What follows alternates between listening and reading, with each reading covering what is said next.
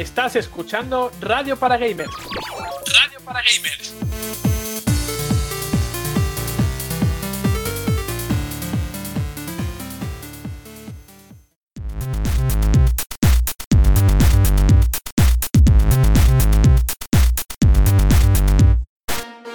Ya estamos aquí una semana más para acercaros toda la actualidad del mundo de los videojuegos. ¿Qué tal estáis? Yo soy Juan Montes y os invito a acompañarnos en el noveno programa de la segunda temporada de Radio para Gamers, en el que ha llegado la hora de la verdad. Vamos a hablar mucho de Death Stranding, puesto que ya se ha levantado el embargo de los análisis y podemos comentar largo y tendido todo lo que se todo lo que propondrá la hora de Kojima a partir del 8 de noviembre. Lo haremos sin spoilers, por supuesto, porque si no, Marina se ganará una buena colleja por parte de su director y probablemente también de los colaboradores que nos acompañan hoy. No será nuestro único protagonista, pues también celebraremos Halloween, aunque ya han pasado unos días, con el, análisis de Luigi's Mansion 3, que puede que llegue al programa algo eclipsado por todo lo que supone Death Stranding, pero ya os digo que eh, probablemente es una de las grandes sorpresas que nos tenía reservado este 2019 os aconsejo que no os perdáis lo que tenemos que hablar del último gran exclusivo de Nintendo Switch, porque viene realmente interesante. Antes de todo ello, toca recordaros las vías que tenéis a vuestra disposición para contactar con nosotros. Twitter, arroba radio para gamers, con el hashtag fiesta RPG, donde ya sabéis que queremos que nos dejéis vuestros comentarios y creo que esta semana vuelve a estar desierto. Así que por favor, usad el, hashtag. Por otro lado, también estamos en ebook, YouTube, Spotify, etcétera, etcétera, donde nos llamamos RPG Podcast y donde sí comentáis más a menudo. Así que Melos tiene trabajo en el final del programa y os leerá para daros voz.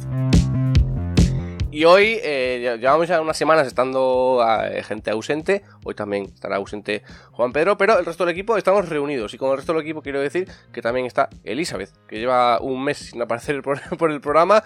Y iba a ver a Kojima y ha dicho: No, yo a Kojima que le den. No quiero ver a Kojima, quiero estar con mis compañeros de radio para gamers. Así que tenemos aquí a Elizabeth, a Marina y a Melos. Bienvenidos, compañeros. ¿Qué tal? ¿Cómo estáis? Hombre, eso que quede claro. Estoy aquí en el, en el podcast de Radio para Gamers y no he ido a ver a Kojima. Eso. es que lo pienso y, y, Joder, qué tontería es. ¿Sí? Tiene delito, Eli, tiene delito. Pero, pero ¿qué es Tiene delito, pero... No te lo perdonaré jamás. Pero, Jolín, tienes un punto ahí de... Oye, mira, mira lo que... Pero, ¿qué, qué es Kojima comparado con nosotros? me, intento justificar, me intento justificar, pero yo qué sé. Estoy aquí, oye, pues me voy, todavía tengo tiempo de ir, ¿eh? yo me iría corriendo. Pero Eli, si no ha sido porque nada más que te puedes hacer la foto y has dicho, meh, si no puedo tomarme un café con él. No, pero es que es verdad, es lo que dije, dije, a ver, solo para ir foto a la ni nada, dije, y, paso, paso, me bajo, me bajo del carro.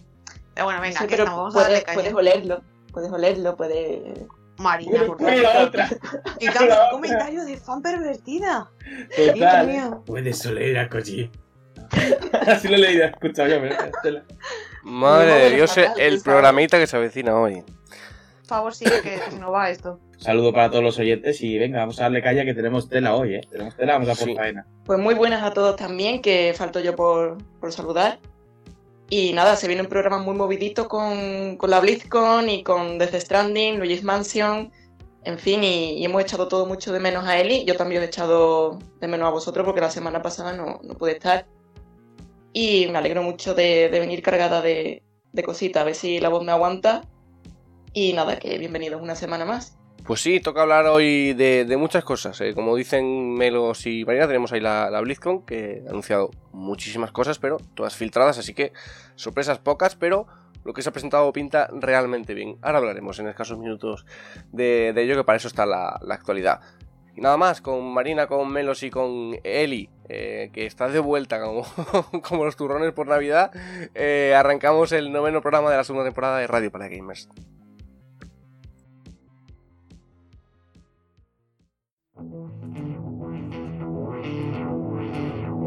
Hoy en Radio para Gamers repasamos toda la actualidad con BlizzCon 2019, The Witcher o Kingdom Hearts como protagonistas.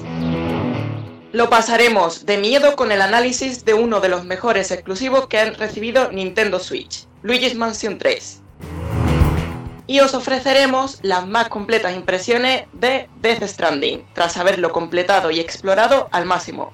Ojo, porque no tiene desperdicio.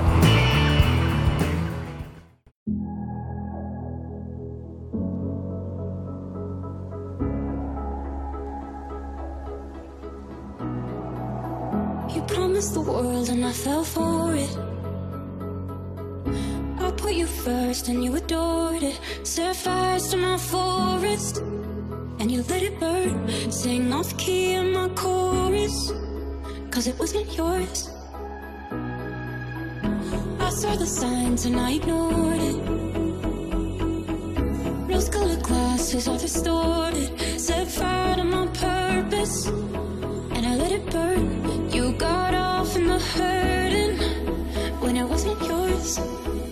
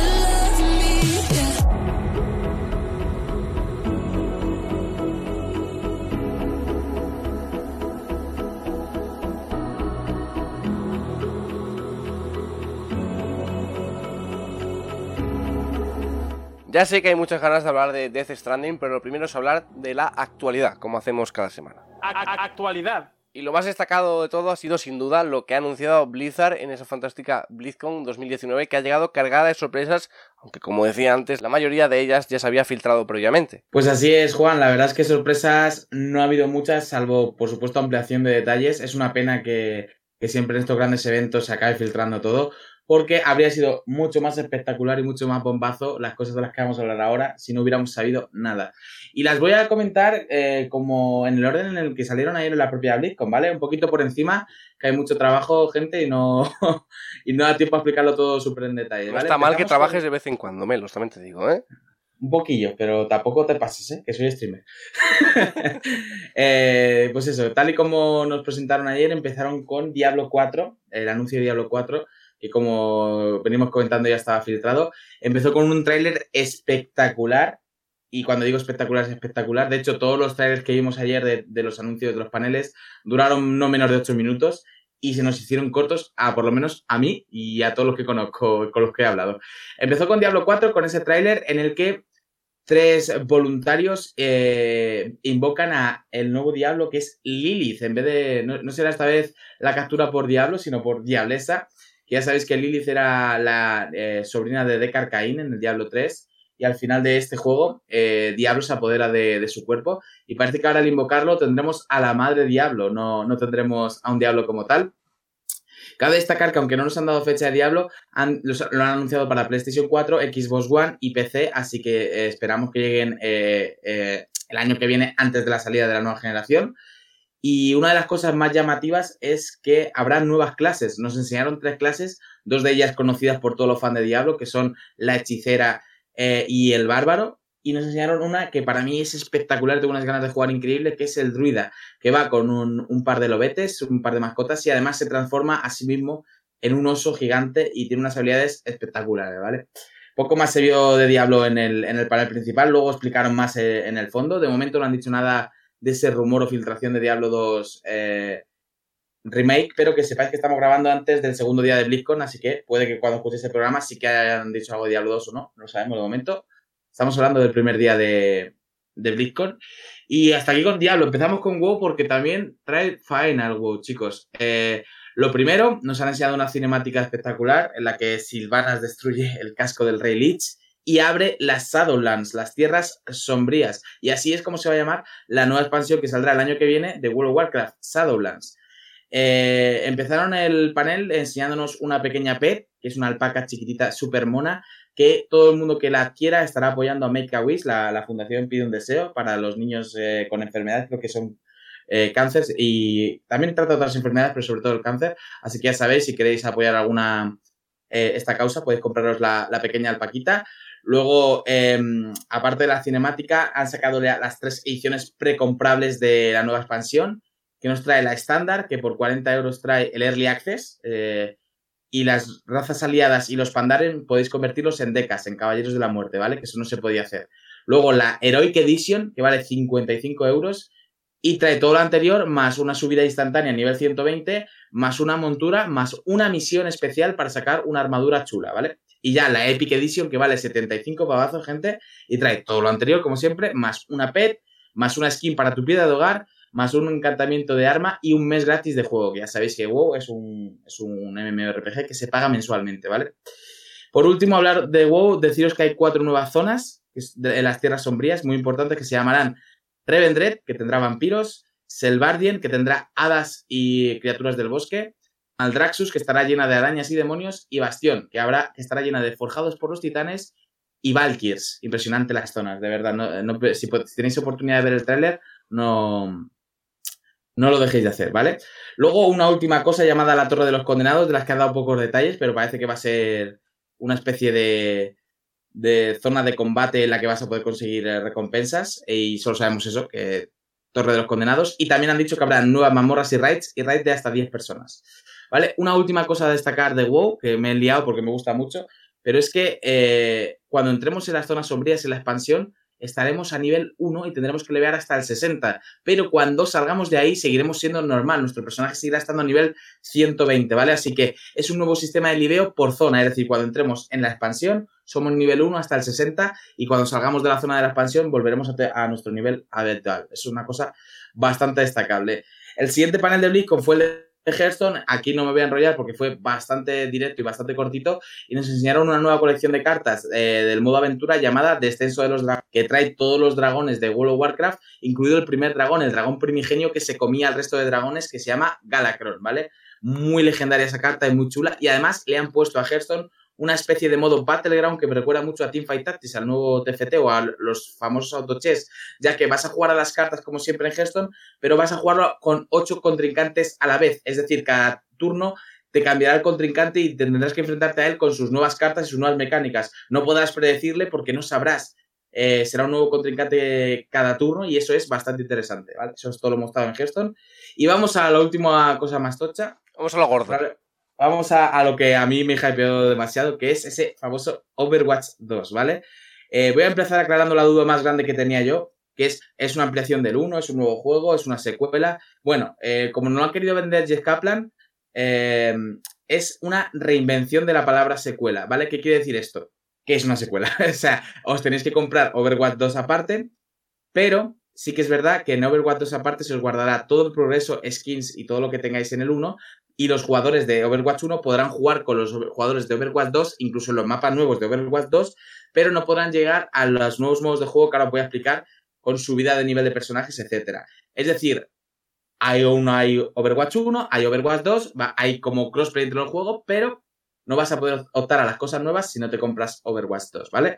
Eh, a ver, tienes dos cosas. El primero se llama modo héroes, ¿vale? Que, que tiene- contiene la subida de nivel y el cambio de habilidades, ¿vale? Porque ahora vas a poder tener hasta cuatro habilidades con cada héroe, como, como en Overwatch 1, pero a decisión tuya. Es decir, tienes tres ramas. Le puedes poner a la Q, eh, o sea, a lo que es la ulti, eh, tres tipos distintos de ulti, a lo que es el shift, tres tipos distintos de shift, etcétera, etcétera, etcétera. Así con todas las habilidades. Es decir, que cada vez que te encuentres, por ejemplo, un Genji o una Mei, no vas a saber qué estilo de Genji o qué estilo de Mei hasta que te pegues con él, ¿vale? O sea, puede ser una Mei muy defensiva, que tenga dos cubitos, que tenga tres muros, o una Mei muy agresiva, que tenga el disparo rápido, etcétera, porque han cambiado muchas, muchas habilidades y muchos, muchos ulti, ¿vale?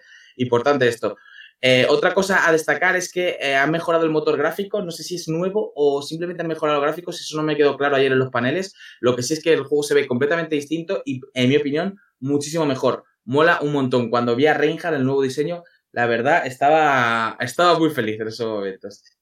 Eh, las misiones será- habrá tanto PvP como PvE conjuntas y esto sí que es exclusivo de Overwatch 2, ¿vale? Todo el contenido PvE, los nuevos mapas PvP que han anunciado hasta dos y, todo el contenido de historia, porque modo lore y modo historia, eso es comple- completamente exclusivo de Overwatch 2 y se podrá hacer tanto en cooperativo offline y en cooperativo online, o sea que podrá jugar la, la historia offline. No sé muy bien a qué, porque Overwatch es un juego online de pura puro online, no sé por qué han puesto esta cosilla que la puedes hacer offline, pero bueno, ahí está. Y luego por último, eh, comentaros que hay dos nuevos campeones eh, que son Sojourn, perdonad por el nombre porque está complicado, que es esta chica con rastas blancas que recuerda un poco a Lucian del LOL, y Echo, que Echo ya la habíamos visto en el corto de Macri, pero no, no la habían sacado como personaje ni nada.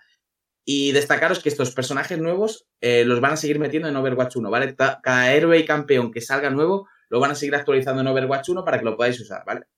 Y esto es más o menos el resumen, eh, humilde resumen que voy a haceros de lo que se vio el primer día, viernes de BlizzCon, chicos. Humilde y bastante elaborado, me lo sé. Te tengo que, felicitar porque está todo bastante comprimido y bastante bien explicado. Y sí, eso es lo que ha sido el primer día, como dicen Melos, de la BlizzCon. Y sorpresas ninguna, pero eh, al menos en cuanto a anuncios, pero lo que se ha visto de cada uno de los juegos pinta espectacular. Yo he de reconocer que solo me he visto eh, Diablo 4 y, y Overwatch 2 y cada una de las cinemáticas era eh, mejor que la anterior, así que el trabajo de Blizzard ya sabemos cómo es, eh, consiguen crear productos realmente interesantes y trascienden hasta límites insospechados. Yo creo que Diablo 4, eh, corregidme si me equivoco, iba, iba a adaptar el, el modelo de Diablo 2, ¿no? Yo creo que, que sí, que va a tener un poco la estética de Diablo 2, pero por lo que vi en el gameplay me parece que me recuerda demasiado a, a la mecánica de Diablo 3. No sé si vosotros lo habéis notado. Pero en cualquier, de cualquier forma parece un juegazo y parece que Blizzard lo está haciendo realmente bien con esta franquicia. Ya no solo por esa cinemática que pone los pelos de punta, sino por todo lo que, lo que este juego puede llegar a significar si de verdad lo han hecho bien. Ya que la franquicia está un poquito de capa caída, digámoslo así, aunque Diablo 3 a mí me parece muy divertido.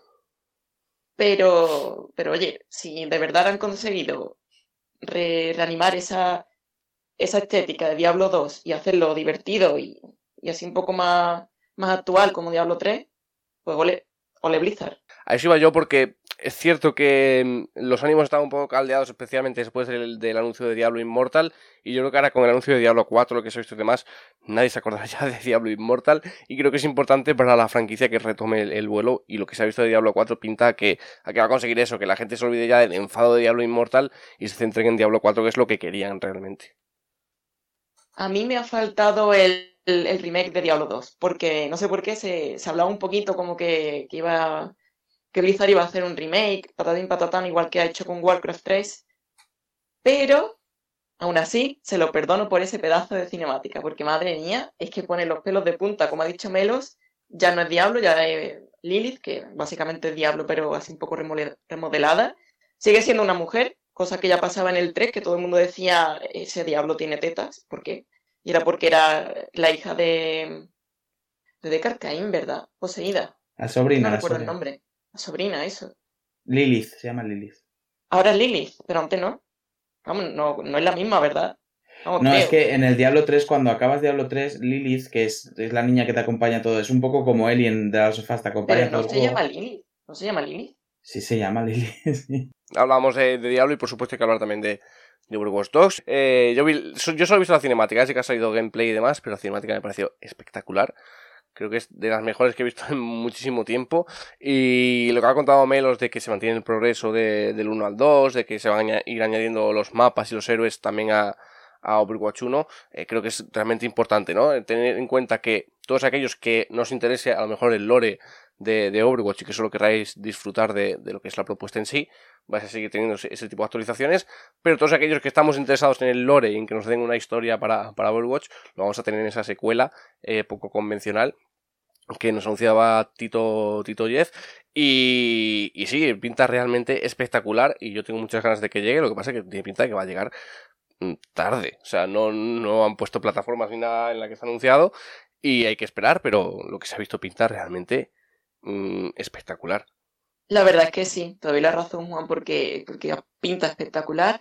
Aunque no sé por qué no me llama demasiado. No sé si es que estoy un poco de- desencantada con, con la franquicia o que llevo mucho tiempo alejada de, del juego, pero, pero no sé por qué no, no me llama. Es como que han hecho el mismo juego, pero con modo historia. No lo tengo yo claro ahí de qué se trata todavía este Overwatch 2. Creo que Melos pudo, pudo ver el panel y, y tiene más claro los detalles. Pero no sé, no sé si me llama la atención. Voy a esperar un poquito a ver, a ver qué se trae Blizzard, a ver que, si muestran más cosillas. El aspecto de, los de los héroes, que ya que creo que, que ha salido. Pero no sé, no, es como. No tengo claro si me apetece otra vez volver a ese, a ese mundo, si va a ser lo mismo, o si realmente el modo historia va a ser impresionante, no lo sé. Estoy un poco escéptica con este juego. Creo que las filtraciones tienen mucha culpa de que la gente no esté flipando hoy. Porque como se ha filtrado todo un mes antes y poquito a poco, si este Overwatch 2 hubiera sido el bombazo que querían... eh, de hecho, Jeff Kaplan ayer en el escenario eh, se marcó bastantes bromas diciendo que se le había olvidado lo que tenía que anunciar, pero total, ya lo habían anunciado la gente por Twitter, no sé qué.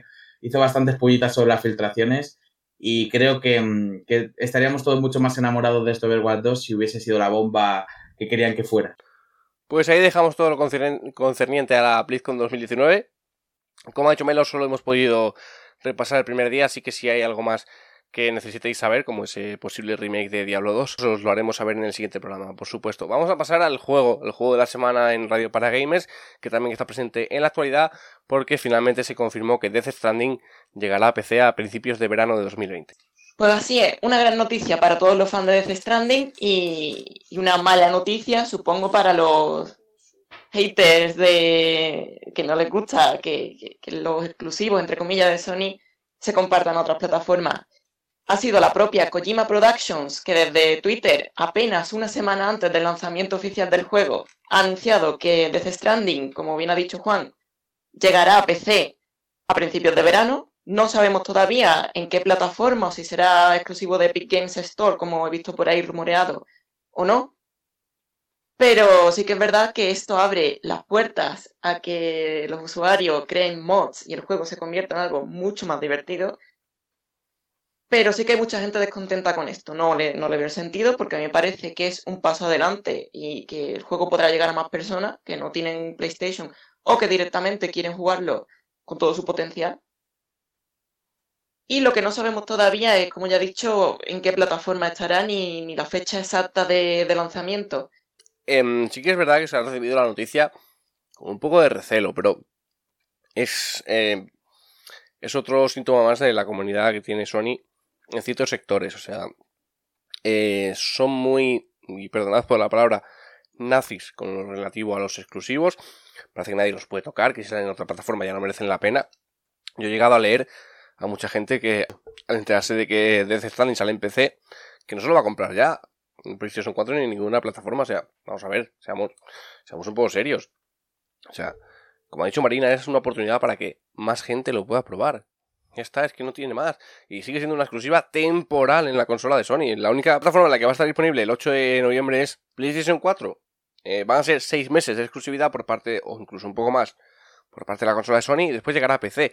Que ahí se abre el abanico Y puede llegar incluso a Google Stadia, porque vimos que Kojima se reunió con, con Jay Raymond. Puede ser. Pero es que es simplemente abrir el abanico más para que más gente lo pueda probar. Yo esto, este recelo porque los exclusivos eh, lleguen a otras plataformas, no, no lo entiendo. De verdad, me, me parece un, debate realmente absurdo. Que sí, que los exclusivos definen el catálogo de, de la consola, pero si es una exclusiva temporal y sale antes en PlayStation 4, los, los ansiosos que somos el 90% de, de- del público de videojuegos, vamos a querer jugarlo en esta plataforma. Al fin y al cabo es, es ridículo. O sea, cuando pase un tiempo yo veo bien que los exclusivos lleguen a otras plataformas. Evidentemente no vamos a ver God of War en Xbox, igual que no vamos a ver Gears of War en PlayStation. O sea, es, es algo de cajón. Pero nuevas IPs que llegan, que llegan de este tipo, mm, no veo mal que, se extiendan a otras plataformas. Así que por favor terminemos con este debate y disfrutemos todo, todos los, que podamos de- del producto, que al final es lo más importante. Toda la razón, sinceramente, porque me parece una tontería y de hecho todo el mundo, o casi todo el mundo sabía ya que, que Death Stranding llegaría a PC. De hecho, aquí lo hemos hablado en más de una ocasión. Ya no solo porque en ningún momento creo yo que se dijo que fuera exclusivo, se decía que era primero en PlayStation, si no me equivoco. Así Sí. que, no sé, me parece absurdo el debate, me parece absurdo cancelar una reserva porque un juego que te gusta salga en PC, Dios mío. O sea, mm, las personas que hacen eso realmente, realmente lo dicen de verdad o para hacer el personaje, que, que no lo entiendo. Pero bueno, disfrutemos de, los juegos multiplataforma y, disfrutemos de, de- en fin, de las posibilidades que ofrece jugar un juego en PC, como los mods, o simplemente, pues no sé, pues estar en el ordenador en vez de estar en la tele. Si no tenemos disponible la tele para jugar, pues estamos en el ordenador, en fin. Es que me parece todo ventaja, sinceramente. Pues sí, estoy completamente de acuerdo. Y de Death Stranding vamos a hablar. Vamos a hablar mucho en el último bloque del programa, porque evidentemente toca analizarlo y, hablar mucho de él y de lo, que, de lo que propone Kojima con, el juego. Vamos a pasar a otra saga que nos gusta mucho en Radio para Gamers, como ya sabéis prácticamente todos los que nos lleváis escuchando un tiempo, que es Kingdom Hearts. Y ojo, porque Square Enix ya podría estar contratando personal para el próximo título de la saga. Pues sí, la verdad es que está bien dicho lo del podría, porque yo, a diferencia de ti, soy bastante escéptica con esta noticia de que mm, Square Enix ya esté trabajando en una nueva entrega, pero bueno, es lo que, es lo que tenemos ahora mismo. Al parecer, el, el equipo de Osaka, de, de la compañía, están buscando pues estos nuevos perfiles para trabajar en lo que parece ser un nuevo juego, pero por lo último que, han- que se está diciendo o se ha detallado, se trata de básicamente solo un desarrollo, por lo que se dice, ¿eh? un desarrollo HD de la serie Kingdom Hearts, que ahí como ya muchos podréis estar pensando, se puede tratar de, del DLC que todavía no esté terminado y bueno, pues a lo mejor eh, aprovechan estos nuevos perfiles para después en el futuro eh, trabajar en lo que puede ser Kingdom Hearts 4 o un spin-off, porque si ya habéis jugado Kingdom Hearts 3, pues ya sabéis que bueno, hay mucha tela que cortar todavía y a lo mejor en solo una, en una entrega no, no se explicaría todo. Entonces básicamente es eso, que están buscando gente nueva y, ya sabéis lo que pasa, que cuando se busca gente nueva que nos creemos que es un nuevo juego. Yo sinceramente pienso que no, que no, que no se trata de Kingdom Hearts 4 porque están ahora mismo con Final Fantasy VII Remake y yo qué sé, es que tampoco han terminado el DLC y me parecería una locura, pero pero bueno, esto es lo que tenemos ahora mismo y yo prefiero no, le- no levantar ya el hype porque, porque no, porque si no luego tardamos muchos años en verlo y, y a mí me da... A ver qué piensas tú, Juan. Aquí hay varias cosas que, que hablar. Eh, puede que tengas razón, Eli, que no sea una nueva entrega, que sea eh, el DLC o que sea el traslado de las entregas a Switch. Que con eso de HD podría tener incluso más sentido. Eso sí, eso sí. Que pueda ser el traslado a Eso me Switch. gusta más, sí. Eh, Ujú. También ca- cabe la posibilidad de que sea un spin-off, porque recordemos que es cierto que ahora mismo el equipo de, Tetsuya Nomura está implicado en Final Fantasy VII Remake, pero los spin-off solo los supervisa Nomura, es decir, los hace otro equipo que no es el específico de las entregas principales y él lo supervisa. O sea que al final no estaría dedicado únicamente al trabajo de, de el próximo Kingdom Hearts, sino estaría centrado en Final Fantasy VII Remake y supervisando el trabajo que se hace en el spin-off de Kingdom Hearts, que yo sinceramente creo que es lo próximo que va a llegar a la saga, otro spin-off. Y si me tengo que decantar más por qué sería ese spin-off, algo relacionado con Albaburgo. Porque lo han explicado de manera muy superficial para todos aquellos que han seguido la saga de manera lineal eh, numéricamente y creo que no todo el mundo está dispuesto a jugarse el, el título de móviles para enterarse del inmenso lore que tiene, que tiene ese, ese título en concreto. Así que yo creo que tirará por ahí para explicar mejor la historia de Albaburgo. Y la última opción que queda es que sea el título que abra esa tercera línea argumental de la cabrón Nomura al celebrar el, el último aniversario de, de Kingdom Hearts Union Cross. Eh, hay muchas opciones. Mm, Yo, sinceramente, creo que. espera, espera, Juan, Sí. te desmonto la de la de Switch porque en las ofertas de trabajo, eh, he vuelto a revisar ahora mismo, piden experiencia para PlayStation 4 y Xbox, oh, perdón, Xbox One. Así que la de. Switch parece ser que no, está, no, es, no es una opción para, Pues, para eso de las ofertas. pues nos quedará que sea gente que todavía queda pendiente del DLC, aunque me resulta extraño porque el DLC está ya en el horno y a punto de lanzarse. Está previsto para mm, el, próximo invierno, vamos. Y nos quedaría la nueva entrega. Yo, si es nueva entrega, ya digo, spin-off. Es lo más probable. Teniendo en cuenta tal y como está la situación de Square Enix, con Nomura implicado en Final Fantasy VII Remake, lo más seguro es que sea un spin-off. Y eh, mi apuesta es que esté centrado en, en Albaburgo. Y voy a más, que saldrá en Switch.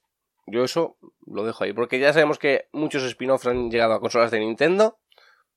Yo lo dejo ahí. Es mi, es mi apuesta.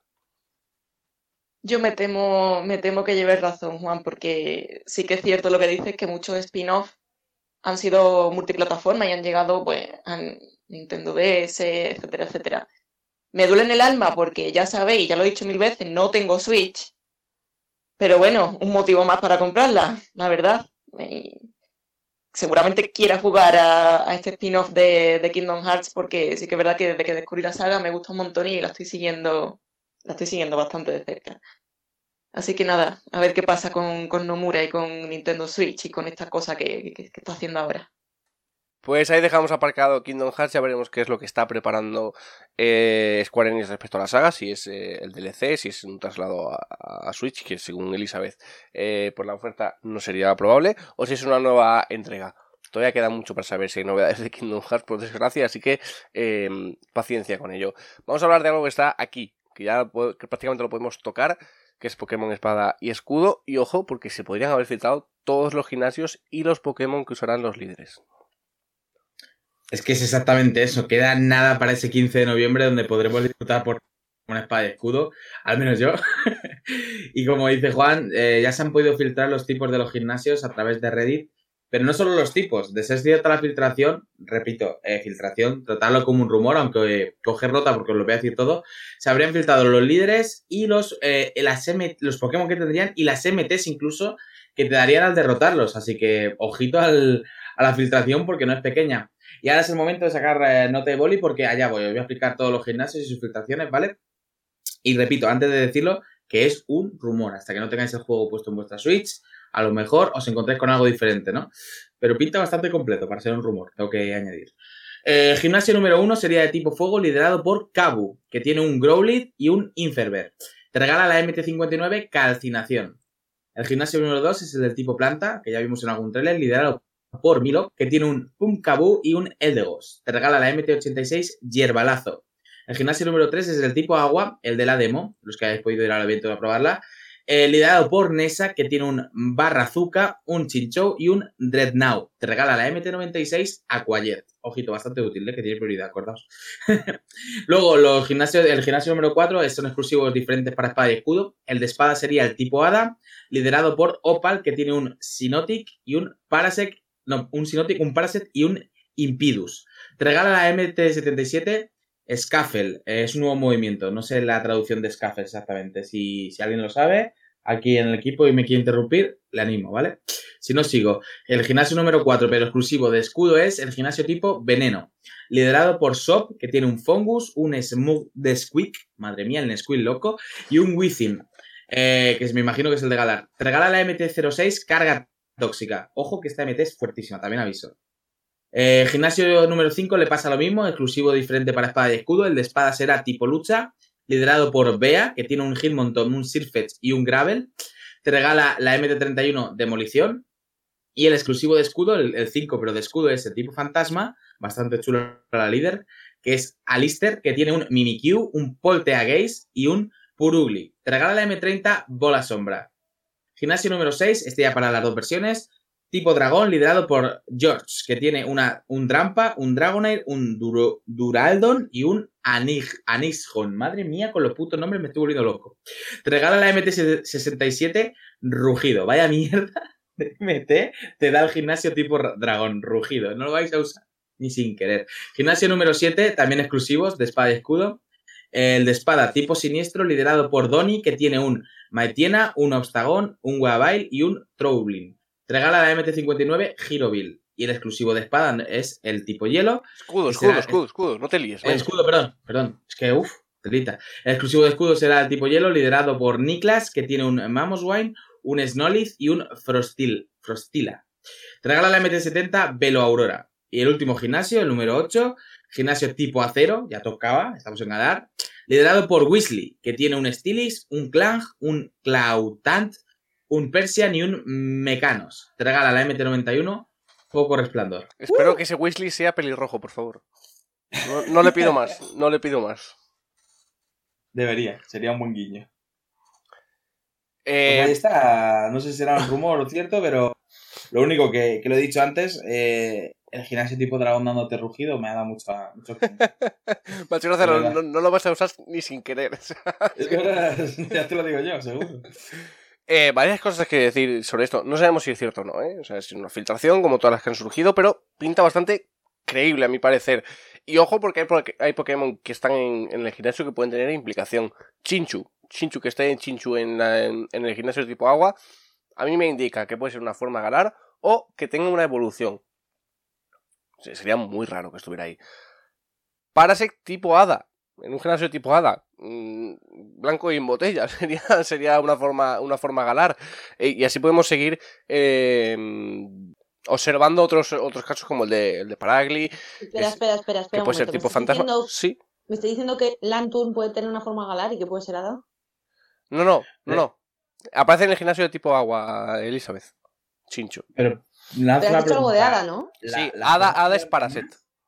La, la forma gigante más no te cambia tipo, ¿no? No, no, no, no. Entonces es forma galar, confirme. Porque, Sí. claro, para ser hada... De confirmarse sí. todo esto, claro, es, es, eh, tiene Vale, que ser vale, así. Y Paragli sería tipo fantasma, cuando sabemos que es tipo normal, si no me equivoco. No, no, no tenía más. Eh, y espérate que mire a ver si hay algún, alguno que me suene más por aquí. Frostila, eh, iba, a decir yo so- sobre Frostila. Frostila no suena a Froslas.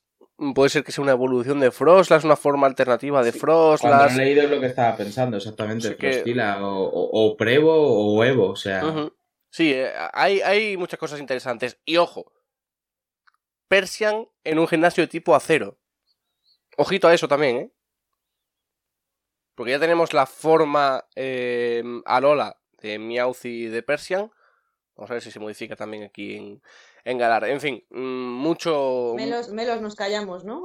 Con todo Es que esto, sí iba a decir, es que él y yo hemos visto unas cosas y es que Eso sí, Persian... Callaos, callaos que ya me habéis soltado spoilers que no quiero escuchar, por favor. Ese Persian es más real que... que, que hoy voy a comer hamburguesa. Igual Probablemente, probablemente todos los que visitéis Twitter eh, os hayáis comido algún spoiler estos días sobre Pokémon Espada y Escudo, porque está filtrando absolutamente todo. O sea, todo lo que Game Freak ha querido mantener en secreto durante estos meses está filtrando ahora, eh, cuando queda nada, mm, un par de semanitas para que llegue el juego, y es una pena. Porque aquí hemos repetido en muchas ocasiones que es buena decisión por parte de Game Freak que no se esté anunciando todo como hicieron en Alola, pero como suele pasar en, la época que nos ocupa, se filtra todo. Eh, ya hemos visto las evoluciones de los iniciales, eh, nuevos Pokémon, formas Galar y un montón de cosas. Así que si queréis evitar cualquier tipo de spoiler y llegar más o menos vírgenes al lanzamiento, os aconsejamos que o no entréis en Twitter, como en la época de, de Kingdom Hearts 3, que yo directamente ni entraba en Twitter ni en YouTube, o que pongáis filtros para que nos lleguen ese tipo de notificaciones, porque es una pena, la verdad. Eh, mucho cuidado a los que queráis mantener en secreto, porque está filtrando absolutamente todo. Y Melos a mí me ha spoileado cosas, así que peligra tu puesto aquí, ¿eh, Melos? Yo te lo advierto. Mi Twitter está libre de spoilers, eh, arroba me los dea y que lo que está diciendo Juan es mentira. Le he puesto una cosilla por Telegram, pero no le he spoileado nada importante. Sí, sí, spoileado que- cosas. Le he dicho que existe un Pokémon que ¿Y- tiene una forma. y por qué está, te he frenado? uno. ¿Y por qué te he frenado, eh?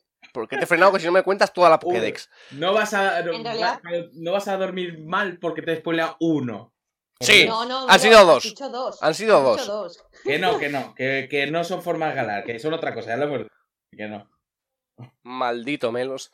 En fin, que, eso, que si lo queréis evitar, por favor, eh, ya sabéis, filtros en Twitter o no entréis en Twitter directamente y que el, próximo 15 de noviembre podéis llegar eh, con la libertad de, recibir sorpresas, que es lo que queremos en, esta, en estas nuevas entregas de Pokémon Espada y Escudo. Y aquí en Radio para Games pronto podremos hablar largo y tendido sobre, sobre esta octava generación. Pues dejamos ahí Pokémon, ya sabéis que queda muy poquito para que llegue. Vamos a hablar de otra cosa que también queda muy poquito para que llegue, de lo que hemos hablado aquí en este programa durante, durante muchas semanas. Netflix finalmente ha anunciado la fecha de estreno de la serie de The Witcher. Vaya pedazo de tráiler, madre mía, qué ganas tengo de ver la serie. Y supongo que todos vosotros también, ya que en ese tráiler que ha mostrado Netflix esta semana, hemos podido ver que la serie no solo va a ser fiel a los libros, sino también va a tener bastante guiño al videojuego. Sobre todo porque nos ha mostrado esa escena mítica de Geralt, no voy a decir cuál es por si no habéis visto, no habéis visto todavía el tráiler y no quiero destripar información, que hará que todos los fans del videojuego se sientan muy tranquilos porque el juego, la serie, perdón, va a ser bastante, bastante buena y bastante, va a tener bastante guiño, como ya he dicho. Otra cosilla, ya se ha desvelado por fin la fecha de, estreno, que además es muy curiosa, el 20 de diciembre de este mismo año, coincidiendo con el estreno de Star Wars, El ascenso de Skywalker. Entonces, ese día vamos a estar un poco divididos los fans de Star Wars y los fans de The Witcher, porque ¿qué harás primero? ¿Ir al cine a ver la película o ponerte la serie? Porque además sabemos que Netflix estrena toda la temporada del tirón y se puede venir un maratón curioso, curioso. Yo tengo alguna cosa que decir. La primera que el tráiler me ha impresionado porque me, me cuadraba poco el, el actor de Superman como Geralt. Me ha costado, pero la verdad es que ahora que he visto el tráiler me ha gustado, tengo que reconocerlo. Pero hay una cosa que me va a sacar de la serie, esto es un detalle absurdo, como yo, pero es una cosa que me va a sacar mucho de la serie. Y no sé si os habéis fijado la espada Geralt, en el mango, en, en lo que es el guardamano, eh, parece un smiley, ¿vale? Parece una carita sonriente. Está todo el rato un smiley sonriendo ahí. Y me saca muchísimo de la, de la serie. Porque la serie es súper seria, súper macabra, ya sabéis cómo es Witcher. Y, y, lo puedo con ese detalle. Por lo demás, me ha encantado el tráiler. 20 de diciembre, como dice Marina. Yo lo que haré es eh, cine por la tarde, maratón por la noche, en mi caso. Y nada, pinta súper bien. Pinta súper bien. Eh, la verdad es que Netflix en algunas otras cosas que ha estrenado, como las pelis propias de, de yo que sé, por ejemplo, de, ¿cómo se llama? De Death Note y tal, ha decepcionado, pero parece que esta, que esta serie original de, de The Witcher promete. Me gusta, me gusta. Pinta muy... Una cosilla, voy a, perdón, voy a decir una cosilla ya que he dicho lo de Death Note. La película de Death Note, basura. Todo, yo creo que todo el mundo coincide en eso. Pero la de Bleach no estuvo nada mal. Y voy a más. La de Death Note va a tener secuela. Ahí lo dejo. Con lo de The Witcher, pinta flamísima. O sea, yo sí que era muy escéptico. Cuando eligieron a Henry Cavill dije, mmm, como melos, yo dije, mmm, no, no me convence del todo. Pero la verdad es que pinta increíble. No sé todavía cómo van a encajar lo que es el argumento, porque aparece Siri, aparece, aparece Tris, aparece un montón de personajes que no están en el primer libro. Pero, pero pinta realmente interesante. Yo tengo ganas de que llegue el 20 de diciembre para merendármela en dos días. O sea, no lo tengo clarísimo. Va, va a ser una serie que me va a durar dos días, porque le tengo muchas ganas. Y podemos saber si finalmente es la sucesora espiritual, por llamarlo así, de Juego de Tronos, que nos hemos quedado huérfanos ahora que Juego de Tronos ha terminado y no hay una serie que despunte de esa manera, pues yo creo que The Witcher sí que podría ser eh, la que coja el testigo en ese sentido y nos tenga dos mm, enganchados con lo que puede, lo que puede suponer la serie de Netflix. Están preparando un spin-off para Juego de Tronos, ¿eh, Juan? Lo sé, lo sé, lo sé, varios. Eh, de hecho, se canceló uno, pero se ha, se ha, se ha anunciado otro que va a tener que ver con, con la casa Targaryen. Así que bueno, mmm, vamos sí. a ver qué tal sale eso. Y, y, para rematar esto de Netflix, que yo quería decir que a todos nuestros oyentes que no tengo prejuicio por el, por el actor, lo que pasa es que yo lo veo de Superman, que tiene un personaje súper limpio, súper afeitado, el pelo peinado hasta cuando se pega y Geralt es un tío súper sucio. La barbita de tres días, las heridas, no Pobre sé Geralt. Me, me, descuadraba total, ¿sabes? O sea, de, de, del tío más limpito, el super más eh, afeitadito, al tío más ahí medio guarrete, pues... A ver, medio guarrete por el trabajo que tiene y lo que hace, no porque sea una, Un guarro, ¿vale? No es un otaku, un otaquito. No, pero sí tienes razón, es siempre el, estigma ese que tenemos de, de los actores y de sus papeles, como hablábamos en el, en el programa pasado. Pero bueno, eh, pinta bastante bien, pinta bastante bien. Podemos hablar a partir de, de diciembre, probablemente ya en enero será cuando nos pille, porque tendremos que ir de vacaciones de Navidad y todas esas cosas, así que eh, podemos hablar de la serie largo y tendido cuando se estrene el 20 de diciembre en Netflix. Vamos a pasar a una noticia realmente curiosa y que a mí me ha hecho mucha gracia durante esta semana. Sony ya ha registrado las marcas de PlayStation 6, PlayStation 7, PlayStation 8, PlayStation 9 y PlayStation 10. Y ya está, básicamente esa es la noticia, ¿no? Es que, eh, a ver, vamos a explicar un poquito esto. Eh, lo que ha dicho Juan, la, la compañía ya ha hecho el registro de, mm, de, de lo que serían las futuras mm, PlayStation, pero lo que, lo que le está haciendo gracia es que básicamente, eh, a ver, ¿cómo decirlo? ¿El miedo de que, de que le quiten las siglas a otra compañía o cómo? Es que yo no he entendido este registro tampoco. Hombre, claro, lo hacen para Xbox, la próxima Xbox no la llamen Play 6. No, pero vamos a ver. ¿Te imaginas? Yo hasta donde tengo. No, yo hasta donde tengo entendido, a ver, eh, no lo han hecho con, con esa intención de, oye, sí o sí vamos a sacar estas consolas en el futuro, vamos a, vamos a registrar las marcas por si acaso. Lo han hecho simplemente por, para que nadie las use como con fines, para fines comerciales, ¿no?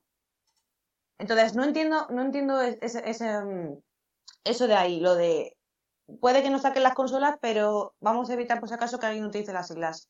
Mm, no es compatible, ¿no? A ver, si una marca que no se llame PlayStation, pero sus siglas sean PS, eh, se hace potente, vete tú a saber, eh, el- un móvil o cualquier cosa, pues PlayStation o Sony quiere que el PS6 no sea un móvil, quiere que la gente relacione el PS6 Por si con su acaso consola. es consola. Vale, Claro, vale, vale. siempre quiere que sea para su consola, para mí, para mí, Sony.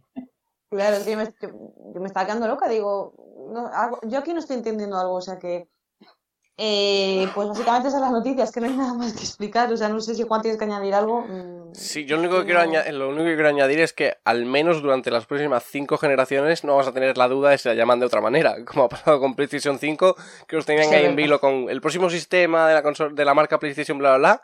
No, ya sabemos que van a ser PlayStation 6, 7, 8, 9 y 10. Así que, por esa parte podemos estar tranquilos, pero a mí me parece curioso, curioso que hayan registrado ya toda- todas las nuevas consolas. Eh, Sony tiene claro que va a haber cinco generaciones más de, de- de consolas de esta manera. Porque yo creo que a lo mejor llegamos a PlayStation 7 y ya saltamos al streaming y se llama PlayStation, yo qué sé, como lo quieran llamar, Ya. ¿sabes? O sea, no- Bueno, pero por si acaso ahí lo tienen ya, ¿no? Sí, sí, por si acaso. Como, como, como decís, para evitar que alguna marca comercial o algo así se, se apodere de, de las siglas. Así que bueno, ahí está la, la noticia curiosa de, de la semana. Yo le quiero mandar un mensaje a los de marketing de Xbox, que seguro que están escuchando el programa. Quiero decirles que la próxima equipo la llamen PlayStation 11, que ese se han olvidado de registrarlo.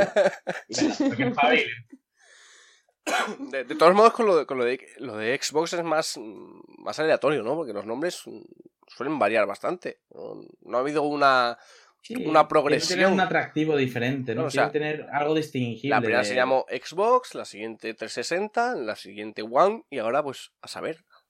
Porque lo lógico sería que se llamara, se llamara Xbox 2, pero mm, no, tiene, no tiene pinta, ¿no? Porque decíamos, después de 360 vendrá 720, pero, pero no, no digo 720, llegó One, así que no sé, no sé qué harán.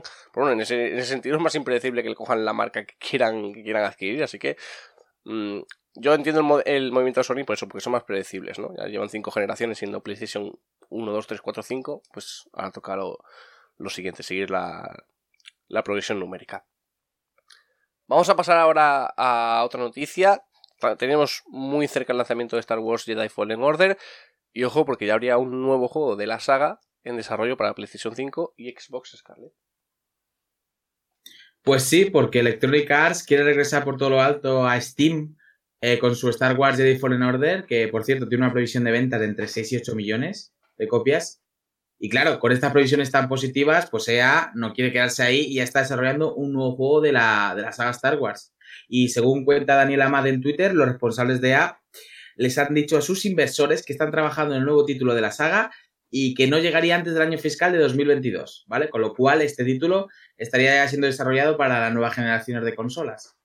Eh, no sabemos qué desarrolladora lo llevaría a cargo. Lo que sí que hemos visto por ahí de rumores o podría ser es que sea Dice y que se volviese a tratar de la saga Battlefront. Pero como digo, son todas Pereza. suposiciones. Sí, bastante. Ojalá, después de Jedi Fallen Order que pinta espectacular, no me apetece volver a coger un Stone Trooper y disparar, la verdad. Nada.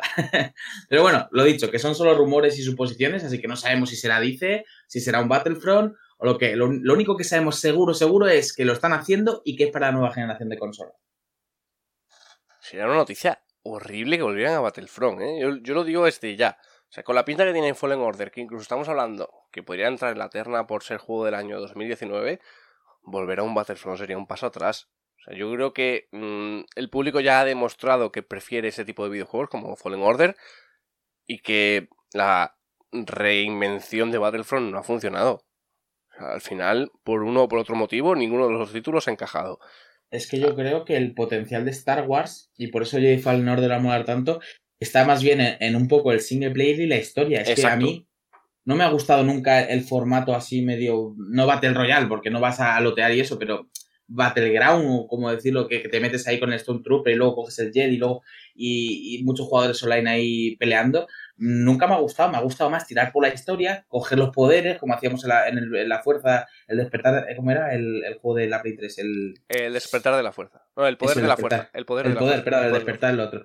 En la peli. Eh, sí, eso, el poder de la fuerza, que vas cogiendo los poderes poco a poco y cada vez estás más cheto y tienes historia y te encuentras los personajes míticos de las películas y tal. Ese es el potencial para mí en un juego de Star Wars.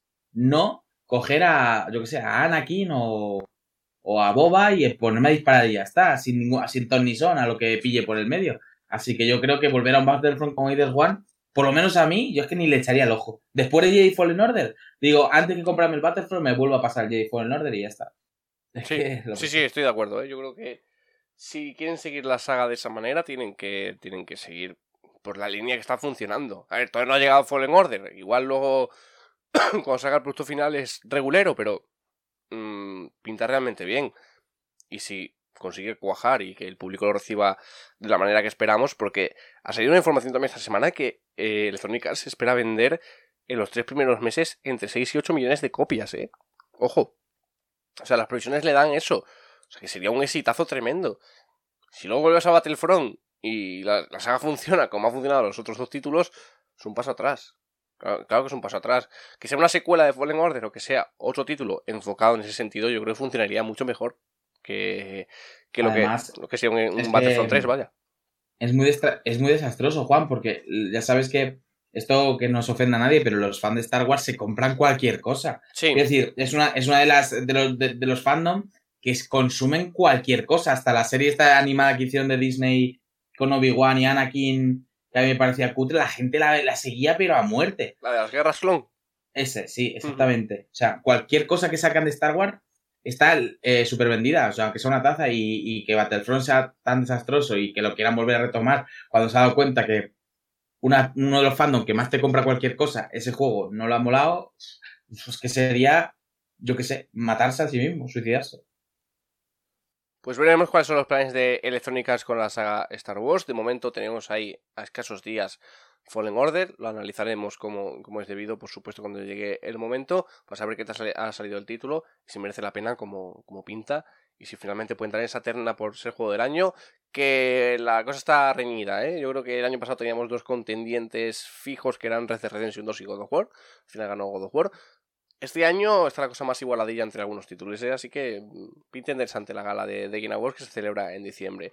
Terminamos la ronda de actualidad con una noticia eh, que va a colación de, algo que saltó a última hora la semana pasada y que nos dejó un poco sorprendidos mientras grabábamos el, el podcast, que es el retraso de Last of Us Parte 2. Y ahora uno de los animadores principales del juego se ha marchado de Naughty Dog. La marcha de Jonathan Cooper es algo que escama mucho porque ya sabemos que de las sofás Part 2, parte 2, que ya se puede decir en español, se ha retrasado hasta el próximo 29 de mayo y el diseñador veterano de la compañía Naughty Dog, que ha participado también en títulos como Uncharted y en el propio de las sofás, se ha marchado dejando un mensaje muy muy escueto. Dice así: He decidido marcharme de Naughty Dog Estoy agradecido por haber podido contribuir a la era de PlayStation 4 en este histórico estudio y les deseo mucha suerte en sus empeños futuros. Sinceramente, ¿Qué está pasando con The Last of Us parte 2 para que después del retraso sepamos que la marcha de, de este animador tan conocido y tan veterano en la compañía? No sé si estará relacionado, pero sinceramente a mí hay algo que me escama no sé si están teniendo algún tipo de presión por parte de la compañía para, para el lanzamiento que sea lo más rápido posible. No lo sé, pero, pero la, tanto la noticia como la noticia del, del retraso como esta de la marcha de Jonathan Cooper me resulta como poco sospechosa. Eh, yo voy a más, no qué pasa con The Last of qué pasa en Sony. Eh, porque Sony últimamente está haciendo movimientos un poco extraños y a mí una fuente allegada a PlayStation me había comentado antes de que se supiera el retraso de Last of Us el retraso de Ghost of Tsushima y que se iba a PlayStation 5 y eso es todo lo que ha encadenado esta concatenación de noticias por parte de Sony.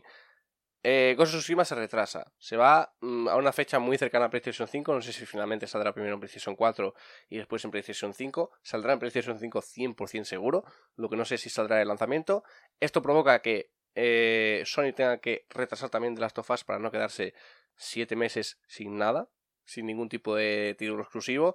El hueco de The Last of Us lo ocupa, con todos mis respetos, de verdad, mm, Nioh 2, que bueno, mm, es Nioh 2, o sea, no es un título que llame tanto la atención como The Last of Us.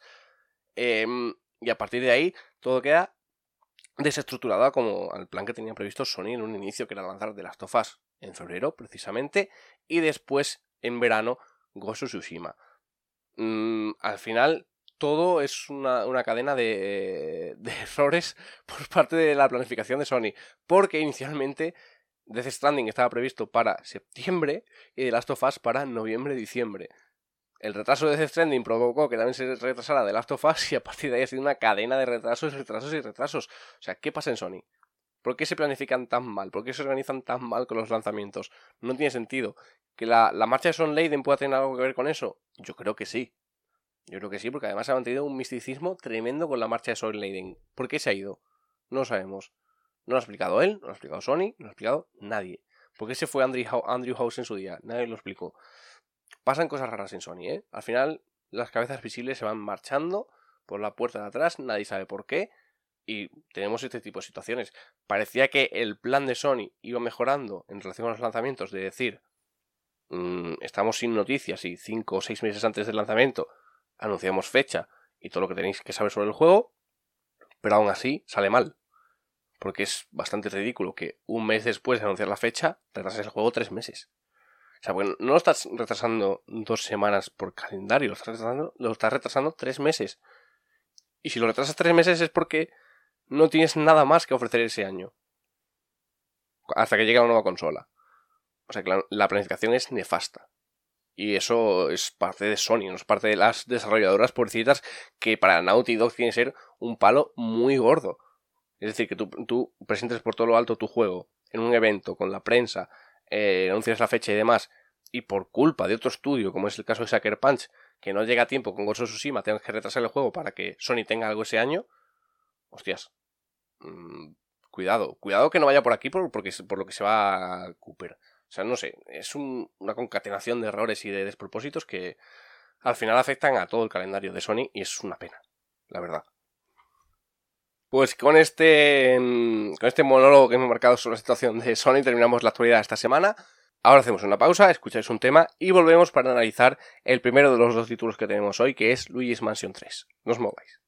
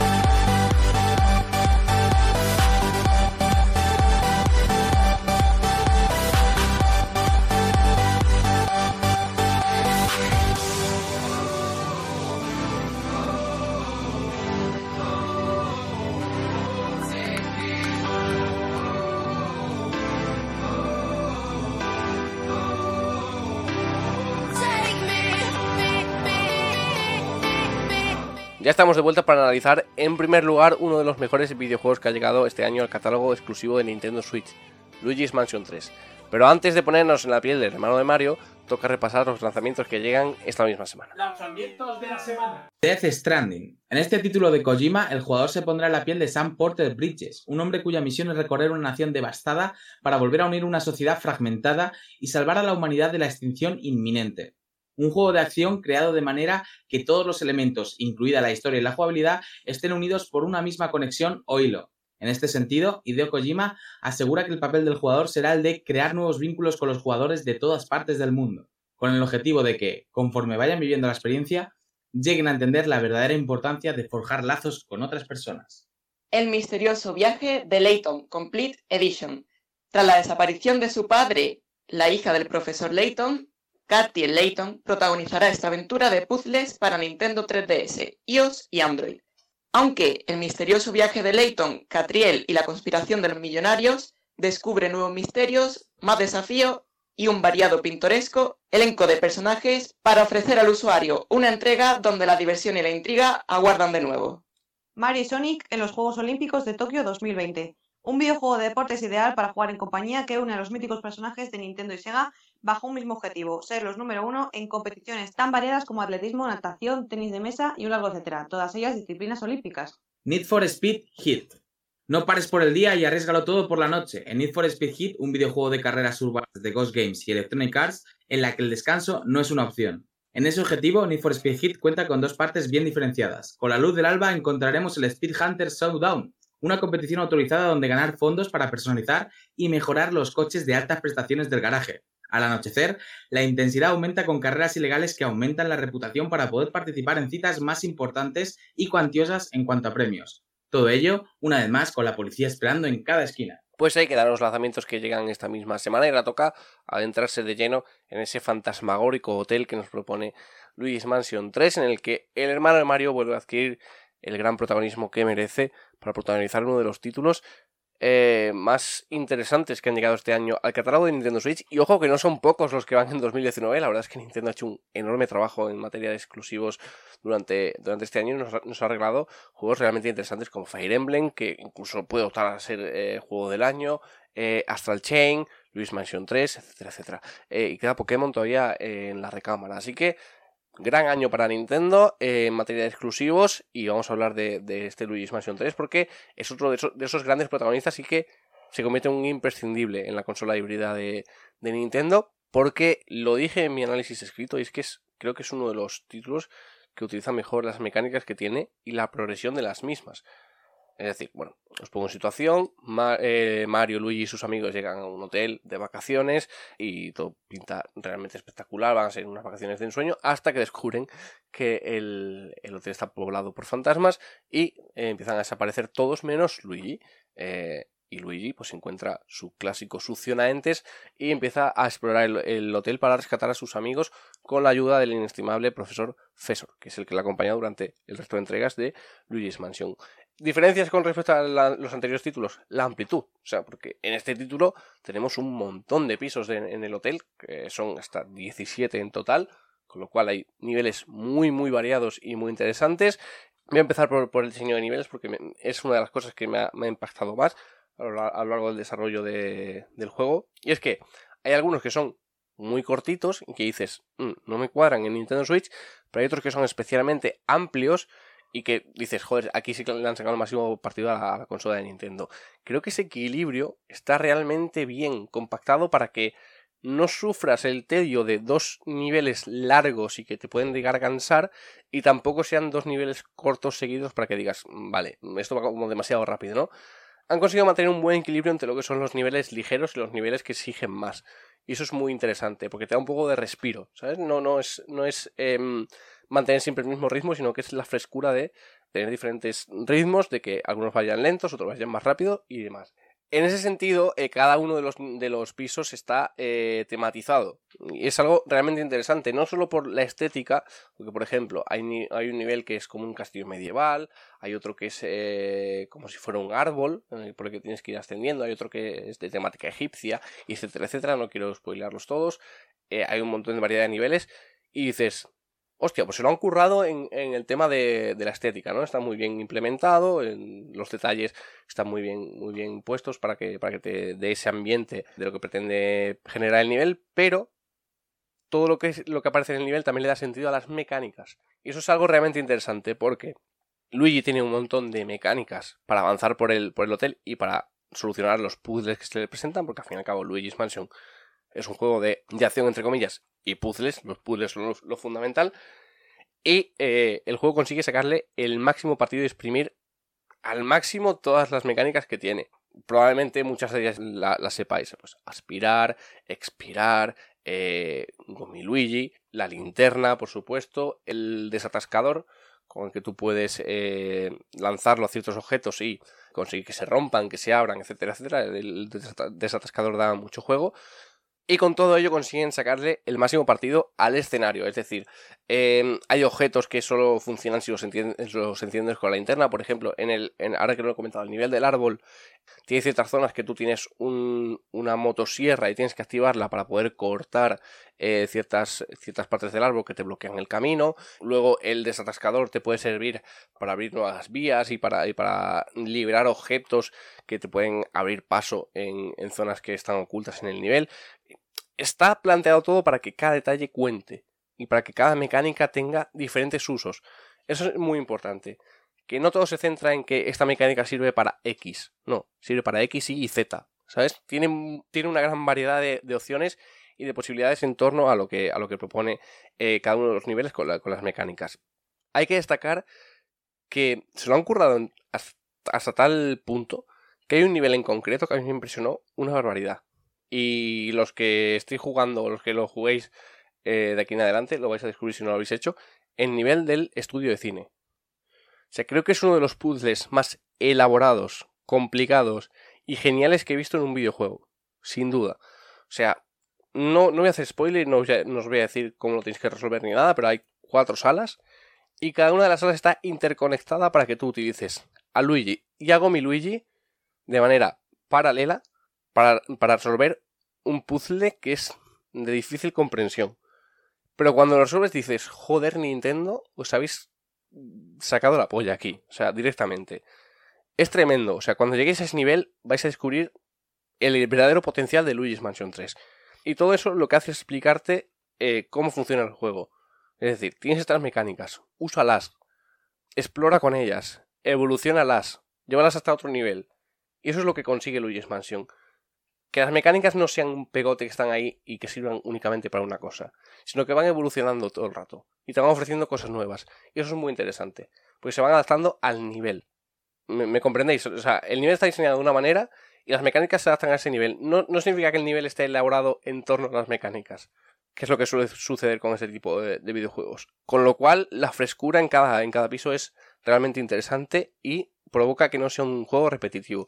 Además, si vuelves una vez has superado ese nivel al piso que ya has superado, hay veces que el juego te lleva hacia atrás por, por tema de historia y demás. Pasa pocas veces, pero hay veces que sí que tienes que volver a un piso que ya has visitado. Pero si vuelves por tu, por tu, propia- voluntad, hay secretos que descubrir. O sea, no es que tú visites un piso y se acabó. No, si tú quieres volver hacia atrás, tienes cosas que hacer aún. Y eso le da un elemento de rejugabilidad bastante, bastante interesante para cuando te pasas el juego y quieres seguir avanzando para descubrir todos los secretos y, y demás. Otro momento en el que se le saca muchísimo partido a las mecánicas y que, y que es realmente interesante. Las batallas contra jefes. Cada piso tiene un jefe y cada batalla con, con un jefe es diferente al anterior. Es decir, nunca vas a tener una, una batalla contra un jefe que sea igual que otra. Y eso es muy interesante porque también la batalla se adapta a lo que es el escenario. Y eh, las mecánicas varían en función de, cada una de las, de las batallas de, de, jefe. He de decir que incluso en ocasiones es difícil saber cómo vencer a un jefe porque te dan tantas mecánicas y suceden de manera tan variada que no sabes cómo, cómo afrontarlo.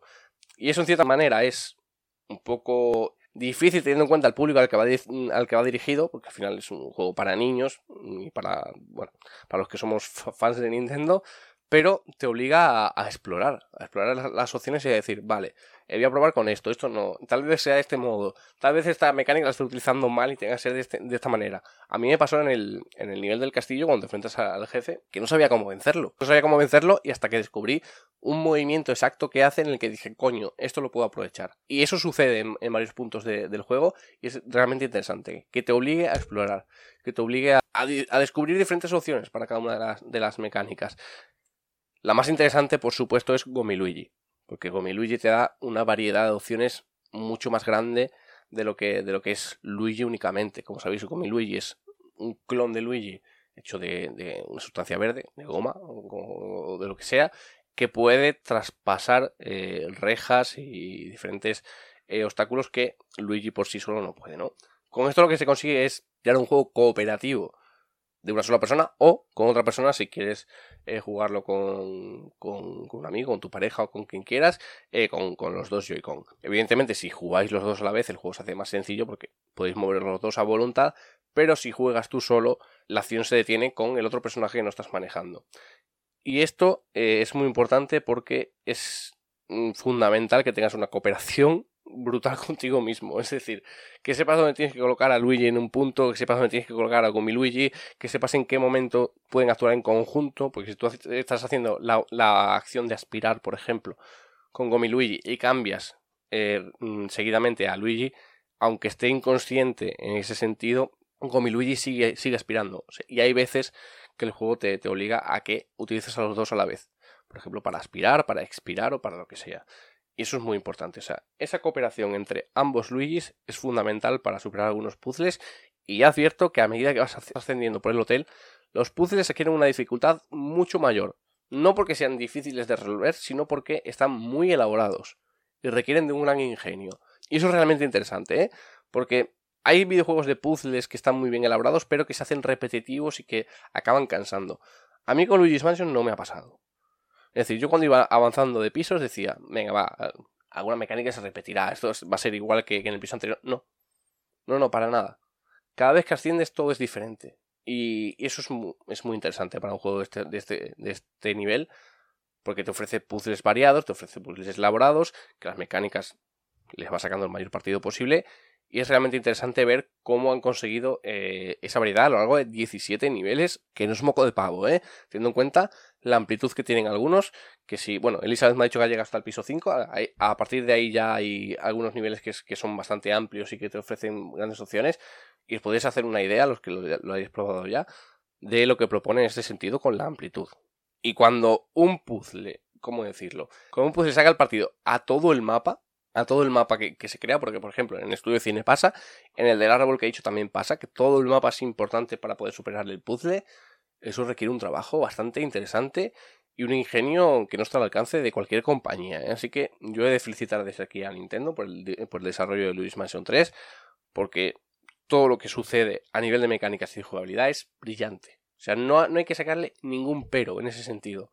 Todo lo, lo que han elaborado, mecánicas, escenarios, eh, batallas contra jefes, eh, secretos por descubrir, etcétera, etcétera, está realmente bien implementado y muy, muy bien elaborado.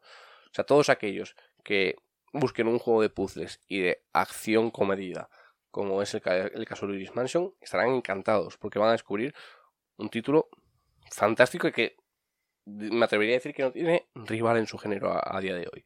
Así que estamos hablando de un juego que ha llegado como de puntillas, que no está haciendo mucho ruido, pero ojito, ¿eh? Ojito porque, porque es realmente interesante.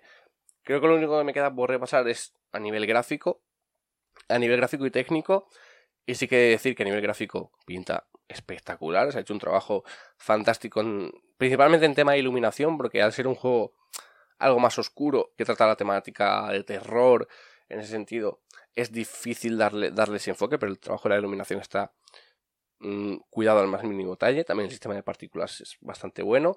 Eh, es muy interesante ver cómo iluminas con la, con la linterna y se ven cómo, cómo están las partículas del polvo y demás, ¿no? Eh, cuando tú estás aspirando hojas, a lo mejor, que también tiene un efecto muy realista. Está todo muy bien implementado y, y realmente cuidado. O sea, es un juego que cuida mucho los detalles en ese sentido y que puede que no sea muy habitual en desarrollos de Nintendo Switch de este calado, ¿no? Quiero decir, de, juegos más derivados lo infantil y, demás, pero tiene mucho cuidado en, en los detalles. He de decir que funciona, como suele suceder, mucho mejor en el modo sobremesa que en el portátil. En el modo portátil tiene leves tirones, no son muy graves, pero sí que tiene algunas caídas de frames. Pero bueno, no, no, no perjudican en nada a la jugabilidad, pero en, en lo que es sobremesa, en la televisión se ve fantástico, todo luce realmente interesante, la paleta de colores, eh, la iluminación, eh, lo, que he dicho, el sistema de partículas, todo está realmente, realmente bien. Y lo técnico, ya digo, corre perfectamente, en portátil cae un poquito, pero el resultado es magnífico. Y yo creo que sin lugar a dudas va a ser uno de los grandes protagonistas de, de 2019 en, en el catálogo de, Nintendo Switch. Me queda la espinita de, la fecha. A ver, yo, entiendo que la fecha es la apropiada porque es Halloween, salió el, el pasado 31 de, de, octubre, pero es una fecha complicada por el calendario que viene. No sé si le afectará mucho por... A ver, principalmente también porque sale 15 días antes de Pokémon. Ya sabemos el, fenómeno que es Pokémon y lo que puede afectar. Y que al final Luigi tampoco ha tenido tanto protagonismo como su hermano, por ejemplo, si fuera un título de Super Mario, te diría si va a vender sin lugar a dudas. Pero al ser el título que es y tener Pokémon a 15 días vista, es complicado saber si va a conseguir calar. Pero si lo estáis dudando, por favor, haceros con él, porque ya os digo que a mí personalmente es uno de los títulos que más me ha sorprendido durante, durante este año. Y ya digo que Nintendo Switch lleva un año de ensueño, porque con Astral Chain también me pasó y, y lleva un catálogo de títulos tremendo. Se me ha quedado en el tintero por comentar el multijugador. Luis Mansion 3 tiene un multijugador que es bastante más amplio de lo que podría llegar a parecer. Tiene un montón de modos para, para poder disfrutar eh, en compañía. Hay un modo que es de hasta 8 jugadores que te divide en grupos de 4 y es la, típica competición para ver quién caza más fantasmas eh, con las mecánicas de, del juego principal. Y luego hay otro tipo de, de minijuegos como es el, atrapo, el atrapamonedas, el disparo al cañón, etcétera, etcétera, que bueno, que son más dedicados a partidas rápidas y que tampoco tienen mucha complicación, pero que son realmente divertidos. Yo creo que lo que ha conseguido generar Nintendo en este sentido con, con Luigi's Mansion 3 es un producto muy completo y que consigue divertir. Al fin y al cabo, es difícil que un título que está destinado al terror, entre comillas, consiga divertir en cada instante, pero es lo que consigue, de verdad. O sea, es realmente divertido, de principio a fin. No tiene un momento en el que digas, qué pereza, o esto se me está haciendo bolas, se me está repitiendo tal. Quizá algún puzzle que no puedas resolver, alguna batalla contra jefe que no sepas afrontar, te puedes frustrar un poco, pero en líneas generales el juego es realmente divertido y cumple con lo que promete. Y yo, a ver, no solemos poner nota, pero yo si tuviera que poner una nota, sería entre el 9 y el 9 y medio. O sea, me parece un producto bastante redondo, que consigue exprimir todo lo que tiene tanto Nintendo Switch como la propuesta en sí. Y eso es realmente importante e interesante. Pues te has explicado también que me ha dejado pocas preguntas por hacerte, pero me queda una que a lo mejor es un poco tonta, pero es que es un Luigi's Mansion. Tiene ese toque un poco creepy, un poquito de miedo dentro de lo que es Nintendo, con los niños, con los juegos family y tal. Pero te da un poquito de creepy, sonidillos por ahí, pasas por alguna habitación que sientes algún escalofrío, o es puzzle, puzzle, puzzle y de mansión encantada nada. Eh, ahí sí que sí que falló un poco. Fíjate, si, he dicho que le daría entre el 9 y el 9 y medio, precisamente puede ser por eso. La banda sonora se puede haber sacado mucho más partido, como tú dices, de que haya un momento en el que digas un pequeño sustito, algo, algo que me dé, me, me dé miedo, lo que sea. No, no, no hay, no hay ningún momento de eso. Es un, es un, juego muy infantil en ese sentido. No, no busca asustarte, no busca darte un ambiente terrorífico. No. Juegan con, con... Pues es una pena, ¿eh? Sí, Porque con, cualquier con... cosilla que hubiera pasado por el fondo en algún momento, que alguien pase rápido. Sí, no, no, no, no, no, no hay nada. un fantasma de algún lado y te sorprenda, aunque sea un pequeñín susto, que sabemos que es un juego para niños, pero, a ver, no para niños exactamente, pero sí que está destinado a un público, pues para todos los públicos.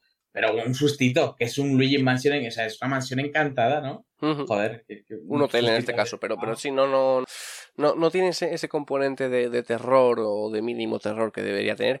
Y ya digo que la banda sonora no destaca, ¿eh? No, no, como, como has dicho ahora, que me has recordado, algún sonidito o algo así, no, no, sí que hay soniditos, evidentemente, pero tampoco pretenden generar ese terror o ese miedo y tal. No, es más, pues no sé, mmm, es más tono de aventura. El, el tono que, que, quiere seguir Luigi Mansion 3 es de aventura, no, no de terror. O sea, de, de ascender pisos y demás y, y, poco más. De hecho, hay, hay soniditos que, que, van, que van en función a eso, ¿no? A aventura y descubrimiento. Cuando tú descubres algún secreto o algo así, pues sí que suena el, no sé, el típico sonido que estamos habituados a Zelda cuando descubres algo, por ejemplo, ¿sabes? Pues suena. Pero lo que es terror y demás, no. Y los temas principales tampoco tampoco insuflan ese, ese sentimiento, por desgracia. Yo te voy a hacer una pregunta, Juan, ya, ya que sabe tú y todo el mundo que no tengo Nintendo Switch. ¿Crees que es uno de esos títulos por los que la consola merece la pena ser comprada?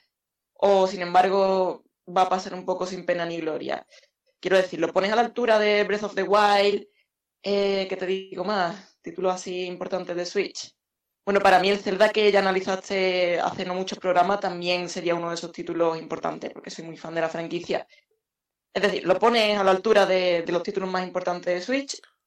¿O no hay mucha prisa por jugar? Es una pregunta complicada, porque es un juego sobresaliente, pero que por nombre no te va a vender una consola, creo yo. Y menos, mmm, siento repetirme, pero teniendo en cuenta que en 15 días sale lo que es un vende consolas como es Pokémon Espada y Escudo. Es difícil saber si alguien se comprará una Nintendo Switch por Luigi's Mansion 3. Yo sinceramente lo dudo. Es un juego muy bueno que que tiene un gran potencial, pero como es Astral Chain, y yo no creo que Astral Chain venda Nintendo Switch, ni las Nintendo Switch se las venden, pues de Legend of Zelda, Super Mario o Pokémon. O Bayonetta Smash o Metroid, Bros. o sí, o Smash Smash Bros. Yo no creo que Luigi's Mansion 3 vaya a vender muchas Nintendo Switch. No creo que sea un título imprescindible para comprarse una, una Nintendo Switch. No, pero sí que creo que es un título que teniendo una Nintendo Switch merece la pena comprárselo. Pero de ahí a decir, oye, tenéis que compraros una Nintendo Switch porque es lo mejor que vais a jugar en vuestra vida en la consola híbrida. No, no. Mm, y eso lo tiene claro Nintendo, lo tenemos claro todos. Porque el juego que va a vender consola estas navidades va a ser Pokémon. Y que, que de ahí puedan incluir eh, una reducción de precio para Luigi's Mansion 3 para que se los lleven junto a Pokémon, pues puede ser. Pero que vaya a vender consolas, no, no, no. No, no, no lo creo y yo creo que tampoco es la intención de Nintendo vender consolas con Luigi's Mansion 3.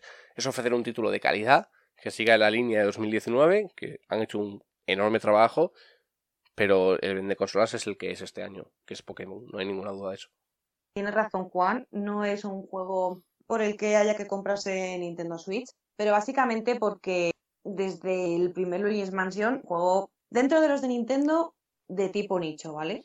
Y igual que el que ha mencionado, que es Astral Chain. Una idea interesante de todo esto, para entenderlo por qué, porque es nicho.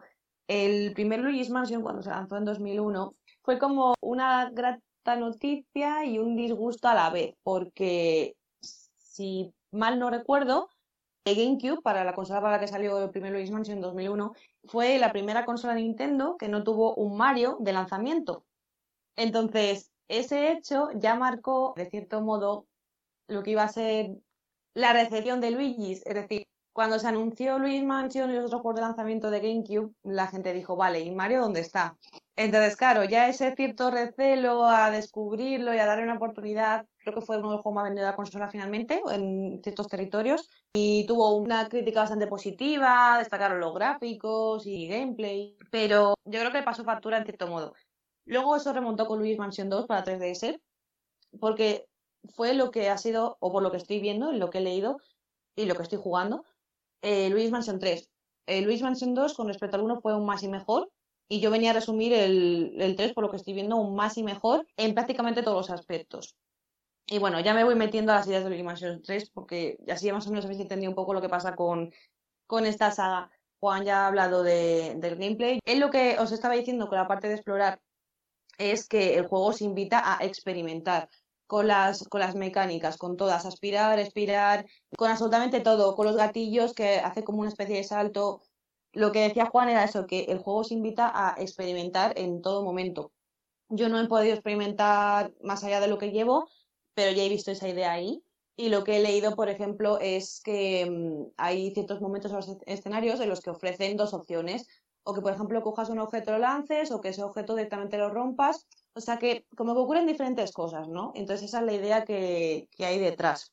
Y es, algo que me está gustando ver y leer de que lo hayan llevado más allá, porque, por ejemplo, jugué la versión para 3DS del primer Luigi's Mansion y a ver, y con los años se hace, se hace difícil de jugar porque es bastante repetitivo.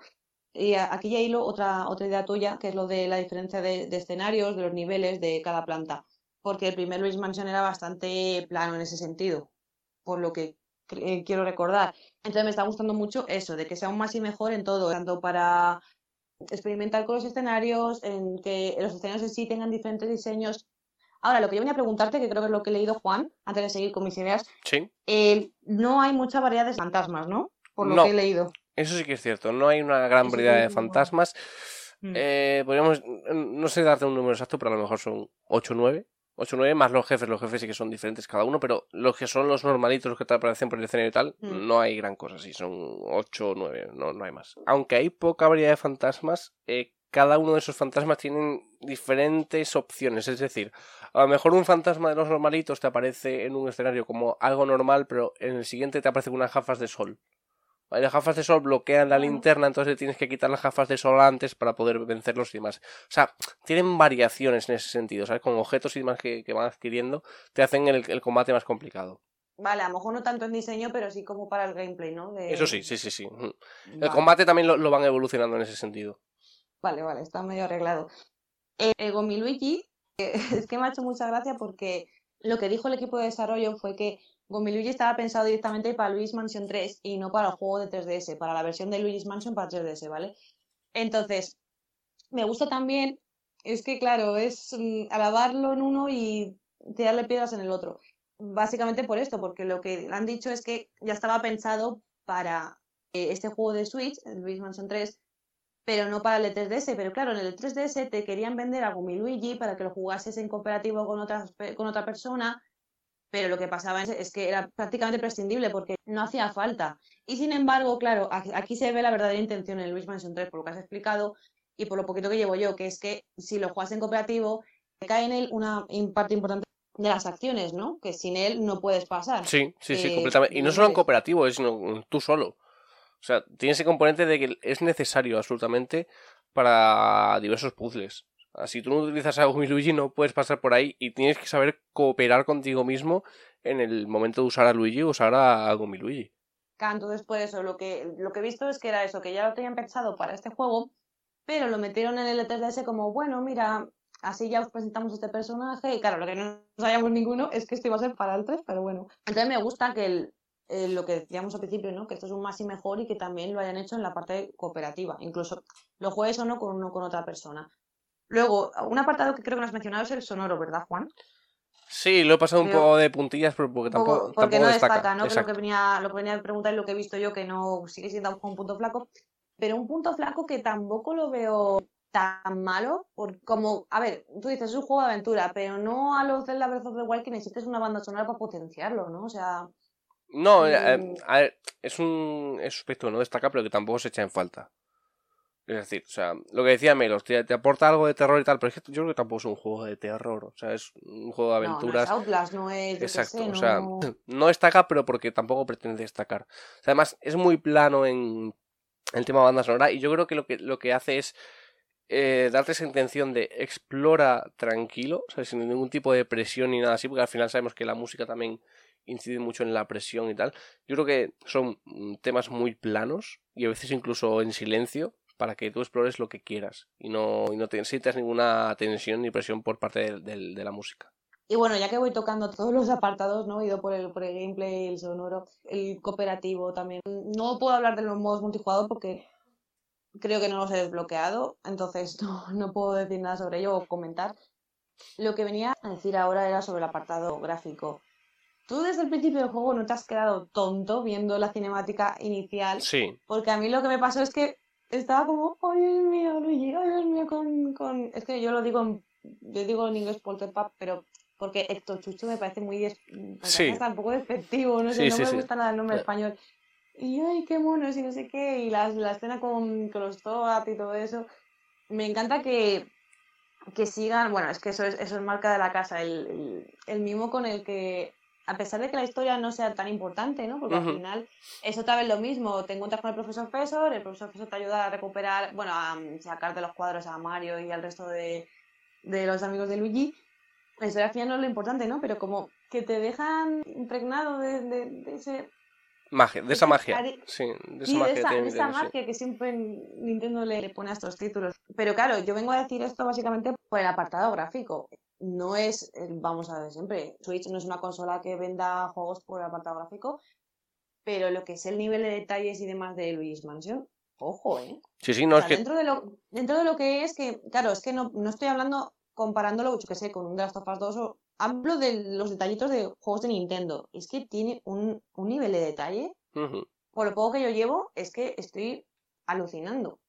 Seguramente me estoy dejando muchas cosas en el tintero, pero es que tampoco me quiero alargar porque viene Marina con su Death Stranding y, y ahí sí que se va a ir la cosa de madre. Mm, Me hubiese gustado avanzar más en el juego, la verdad, para, para comentarlo en este momento. Recojo rápidamente las ideas básicas. Luigi's Mansion 3 más y mejor es la, la entrega cumbre de la saga. Veremos si hay cuatro, yo creo que sí. Por favor, compradlo. Con poco que llevo, yo también os digo que lo compréis. Me produce pena que siga siendo un juego un tanto nicho, y por lo que decíamos antes, porque no va a vender, no es un vende consolas, pero también me gusta ver que en general la gente se está interesando más por esta saga. Y me gusta, a diferencia, ahora ya me he acordado de esta idea, la diferencia de los otros Luigi's Mansion, que no lo hayan hecho de lanzamiento en la consola, porque si no, no, no hubiese, no hubiese tenido tanta acogida. Por lo que yo estoy teniendo en cuenta, a ver, ojo, que no digo que vaya a ser, yo creo que va a pasar a los Fire Emblem, que va a vender 2-3 millones y no va a ir a más. Pero aceptable, bastante aceptable si llega a una cifra más o menos similar. Así que nada, en fin, ya veis mi entusiasmo y, y no sé, no sé qué decir. Yo a modo de conclusión voy a decir que, que me gusta que Nintendo arriesgue. Y con Nintendo Switch está Mm. arriesgando. Ya lo hizo con Breath of the Wild, revolucionó lo que era The Legend of Zelda. Yo creo que lo van a hacer con Pokémon Espada y Escudo, en cierta medida. Eh, y también, bueno, lo han hecho con Fire Emblem también. Y lo han hecho con Luigi's Mansion. Arriesgan. Arriesgan, intentan dar un paso más allá, sin ser conservadores. Que yo creo que es algo que a Nintendo le venía lastrando un poco en ciertas sagas, que eran un poco conservadores. Y con Nintendo Switch es como que se han desmelenado y están diciendo, vamos a arriesgar, vamos a aprovechar lo que nos ofrece la consola y vamos a sacar el máximo partido a nuestras sagas. Y es lo que están haciendo. Con Super Mario Odyssey también pasó, joder, un, un Mario de mundo abierto. ¿Quién nos iba a decir eso? ¿Sabes? Con, ese, con, ese, eh, con esa... mm, Con esa, con, esa estética y demás, desde Super Mario Galaxy creo que no veíamos nada igual. Entonces, al final, creo que están consiguiendo mm, generar grandes productos con Nintendo Switch y eso se nota. Se nota y, y en palabras como la que yo decía de lleva un 2019 impecable, es que es así. O sea, que lleva un 2019 en catálogo de exclusivos que es brillante, es espectacular. Y pondrá el colofón Pokémon, pero vamos a ver cómo sale Pokémon. Pokémon tiene la polémica que tiene por, por lo que por lo que es, por la Pokédex nacional y demás, pero hay que reconocer que los juegos pintan realmente bien. Sí que se ha dado un salto brutal respecto a lo que era Lola. Ya solo con, con el área salvaje se ve. Y aquí en Luigi's Mansion, como decía Eli, es más y mejor pasa lo mismo. Han arriesgado, han ampliado más los, los escenarios, han hecho cada piso totalmente diferente y han sacado un gran partido a las mecánicas. Y eso es lo que necesita Nintendo, arriesgar. Que tiene una consola que es capaz de todo. Y al final, cada uno de sus juegos está demostrando lo que es la consola. Y el desarrollo que, que le están dedicando y el mismo con el que lo están haciendo. Así que estoy totalmente de acuerdo en que es un título que merece que lo compréis. No sé si ahora o dentro de unos meses cuando baje de precio, pero que le deis una oportunidad. Bueno, bajar de precio. Bueno, ¿eh? sí, sí es verdad que los juegos de, de Switch no suelen bajar de precio. Pero sé, en un Black Friday o algo así que lo puedas pillar algo más baratillo y demás, puede ser una, una buena opción. Yo de verdad recomiendo que lo juguéis. Pues yo mm, era un poco escéptico con el juego cuando se anunció y demás, pero lo que he descubierto en él ha sido magnífico. Y creo que es un imprescindible en el catálogo. No os va a vender la consola, pero sí que os va a dedicar, os va a, a aportar eh, grandes horas de diversión sin lugar a dudas. Miyamoto, siguiente es Pikmin, dale caña. Sigue- siguiendo con sagas nicho, oye, es verdad, el siguiente es Pikmin, es así. Sí, sí. Yo lo lanzo ahí. oye. Completamente. Si cuela, cuela, y si no. A ver, yo creo que va a colar. Que van a recuperar el proyecto que lo tenían como para Wii U, creo, o algo así. Entonces, Bueno, que antes llega, a Metroid, si- que llegue antes Metroid, que yo creo que también hace falta Bueno, un Metroid ya a sé, Nintendo que llegue Switch. antes el grande. Ya. Exacto. Y luego ya, si queréis, Pikmin. En fin, eh, aquí dejamos el bloque de Luigi's Mansion. Entonces nos ha, nos ha quedado más largo de lo que yo pensaba, ¿eh? La verdad- pero la verdad es que es un título que tenía bastante de lo que hablar. Ahora hacemos una pausa, escucháis un tema y venimos con lo que estáis esperando, con el plato fuerte, con Death Stranding. You and I, we've been running away from space and time. If we don't fit in the grand design, then no one can ever confine us, and no one can ever define us. Where this trying.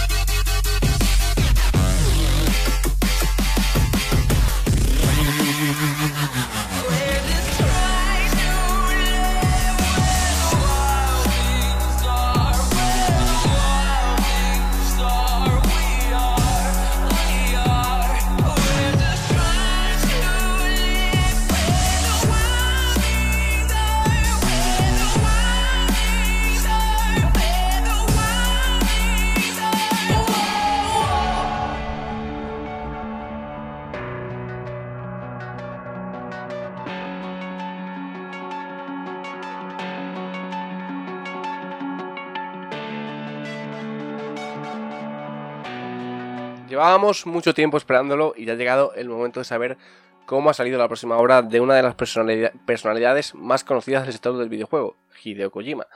Death Stranding aterriza el próximo 8 de noviembre en PlayStation 4 y Marina ya lleva varias semanas disfrutando de la propuesta, por lo que será la encargada de contarnos absolutamente todo lo que se necesita saber del videojuego y si finalmente es uno de los más firmes candidatos a alzarse con el galardón de juego del año en la gala de The Game Awards, porque ya sabemos que Death Stranding ha copado muchas portadas, muchos titulares ha sido un juego muy importante en los meses eh, anteriores a su lanzamiento y ahora llega la hora de la verdad para saber si cumple con las expectativas y si va a ser ese juego que trascienda como lo que pretendía Kojima. Marina, todo tuyo, cuéntanos. Pues sí, por fin ha llegado el momento y han sido cuatro años los que me he llevado esperando para poder llegar a casa del trabajo, que además, pues ese momento no lo olvidaré nunca, que llegué a mi casa corriendo literalmente, encender mi PlayStation 4, apagar las luces, coger algo rico de comer y, y empezar, empezar Death Stranding. Un juego que ya os adelanto que me ha gustado muchísimo, pero que tiene, tiene, bueno, tiene muchísimos pros y también tiene cosillas que yo sinceramente habría mejorado. Y es que, a ver, muchos estaréis pensando, a ver qué nos trae Kojima, eh, es un repartidor simulator, un globo simulator, como se ha dicho muchas veces, cómo serán los combates, el juego es aburrido, el juego es largo, el juego tiene una historia increíble, esas cinemáticas que, que nos está queriendo decir, de qué va el juego. Y la respuesta a todas esas preguntas que, que me ha ido haciendo mucha gente todos estos días, que supongo que mis compañeros también tendrán, es bastante larga. A ver, para empezar, el juego consiste en hacer entrega. ¿Eso qué quiere decir? No esperéis un mundo abierto, lleno de ciudades, con muchísimos personajes, lleno de diferentes mecánicas, que las hay, pero la principal de todas es hacer entrega. Entonces, para continuar la historia, lo que tenemos que ir haciendo es entregar eh, paquetes o mercancía o recuperar un- unos datos, una mercancía, de un lugar a otro del mapa. Y el mapa no es pequeño, el mapa es grande. A ver, me lo imaginaba más grande personalmente.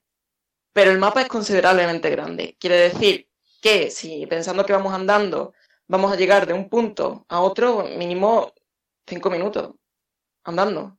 Si ya cogemos un vehículo, que hay vehículos, hay motocicletas, hay camiones y, y el transporte de este flotante que podemos llevar, llevarlo enganchado con la mercancía puesta encima o subirnos nosotros en y como una especie de patinete, son esos los tres vehículos que hay, por cierto. Se nos hace un poco más ameno, sí que es verdad, pero el entorno nos va a poner obstáculos para llegar a los sitios. Entonces, teniendo claro que lo que tenemos que hacer es llevar mercancía de un lugar a otro, de un refugio a otro, de una ciudad a otra, o incluso en ocasiones, ya más en la secundaria, visitar a una persona o unas personas, lo que pasa es que solo vamos a tener contacto con una, con un holograma de hecho, que vive en lo alto de una montaña, pues sí que es verdad que para llegar a ese sitio se hace un poco tedioso y, y complicado, ¿no? Porque, porque ahora os comentaré los obstáculos que tenemos en, en el camino, que, que yo creo que es lo más, lo más curioso y lo más tedioso del juego. Entonces, Pero Marina, ¿se puede revisar Dime. el estado del pedido o no? ¿Estado del pedido? El, el código de seguimiento, ¿no? Sí, sí. Ah, vale. Oye, una cosa os voy a decir. La magia del mundo abierto en esta ocasión no es ver a los NPC interactuando porque no los hay, o ver cosas de la vida cotidiana, ciudades pobladas, eso no existe, ¿vale? Es un mundo posapocalíptico. Pero los personajes nos mandan correo electrónico. ¿Eso qué quiere decir? Que si estamos tardando mucho, que si la entrega no la hemos hecho bien, o que si no hemos hecho una entrega, Que se quejan los quejar. personajes. No créetelo. Kojima, tío, me ha llegado a llegar, me ha llegado a llegar, valga la redundancia, un correo de un personaje diciendo, quejándose de la profesionalidad de Bridges, diciendo que, que no le he traído lo que, lo que él me ha pedido, porque era una secundaria que abandoné, porque es que no me, no me daba tiempo, ¿vale? A llegar al embargo. Y el tío se queda bien a gustito, diciendo que, que no somos profesionales, que ya no contará más con nosotros, en fin. Son pequeños detalles que, que sí que es verdad que, que están ahí. Una O pregunta, por el contrario, dime. Si, si es spoiler, no me contestes, pero los paquetes que llevas al menos serán cosas importantes, ¿no? O sea, si es spoiler, no, No, me no es digas. spoiler y, y no. A ver, no siempre. O sea, no llevarás una pizza, ya lo que me faltaba. Y concretamente, concretamente hay una misión que No es de entregar pizza. A ver, esto no es spoiler porque es una secundaria, creo que es una secundaria y no tiene la menor importancia, ¿vale? Tienes que enviar Creo que es una serio. principal, no estoy segura, pero sí hay un momento en el que. A ver, el mundo está, se ha ido a la mierda, ¿vale? Se ha ido a la mierda por una catástrofe natural que es el Death Stranding, como no es spoiler porque ya lo podéis ver en la descripción principal del juego. Y, y el trailer La de lanzamiento, sociedad- per- perdón que te corte, el trailer de lanzamiento también ha spoileado bastante, ¿eh? Ya, o sea, yo creo que ya podemos hacernos una idea Sí, de lo que va el juego. literalmente hay cosas que, que por favor no veáis. Por favor no veáis porque conforme lo juguéis vais a decir, mierda, ya sé qué pasa, o sea, ya sé que esa cosa misteriosa, no sé, en fin, a lo que iba con lo de las pizzas, la sociedad se ha ido a la mierda, está dividida, la gente no confía las unas en las otras. Entonces, para volver a reconectar las UCA, las United, Cities of America, perdona mi inglés que es por la mañana muy temprano. Bueno, no es temprano. Tenemos que unirlas todas en la red Kiral, que es lo que la red de datos que conecta una ciudad con otra y, y así, pues, según, según nos dicen al comienzo del juego, será como logremos reconectar el mundo, tener una sociedad mucho más fuerte, recuperar datos que nos sirvan para investigar las catástrofes que han ocurrido, etcétera, etcétera. Entonces, sí que hay momentos en los que nos necesitamos para contentar a esas personas que viven en esos refugios, pues entregarle comida. Y ya no solamente pizza, sino también cerveza. Aunque eso sí que es una secundaria, pero que recomiendo hacerla, porque es muy divertida. Entonces, ¿qué ocurre? Que, sí que algunos entregas van a ser de vital importancia, como medicamento, medicina, de personajes que, cuya vida corre peligro. Y en otras ocasiones va a ser, van a ser tonterías, la verdad.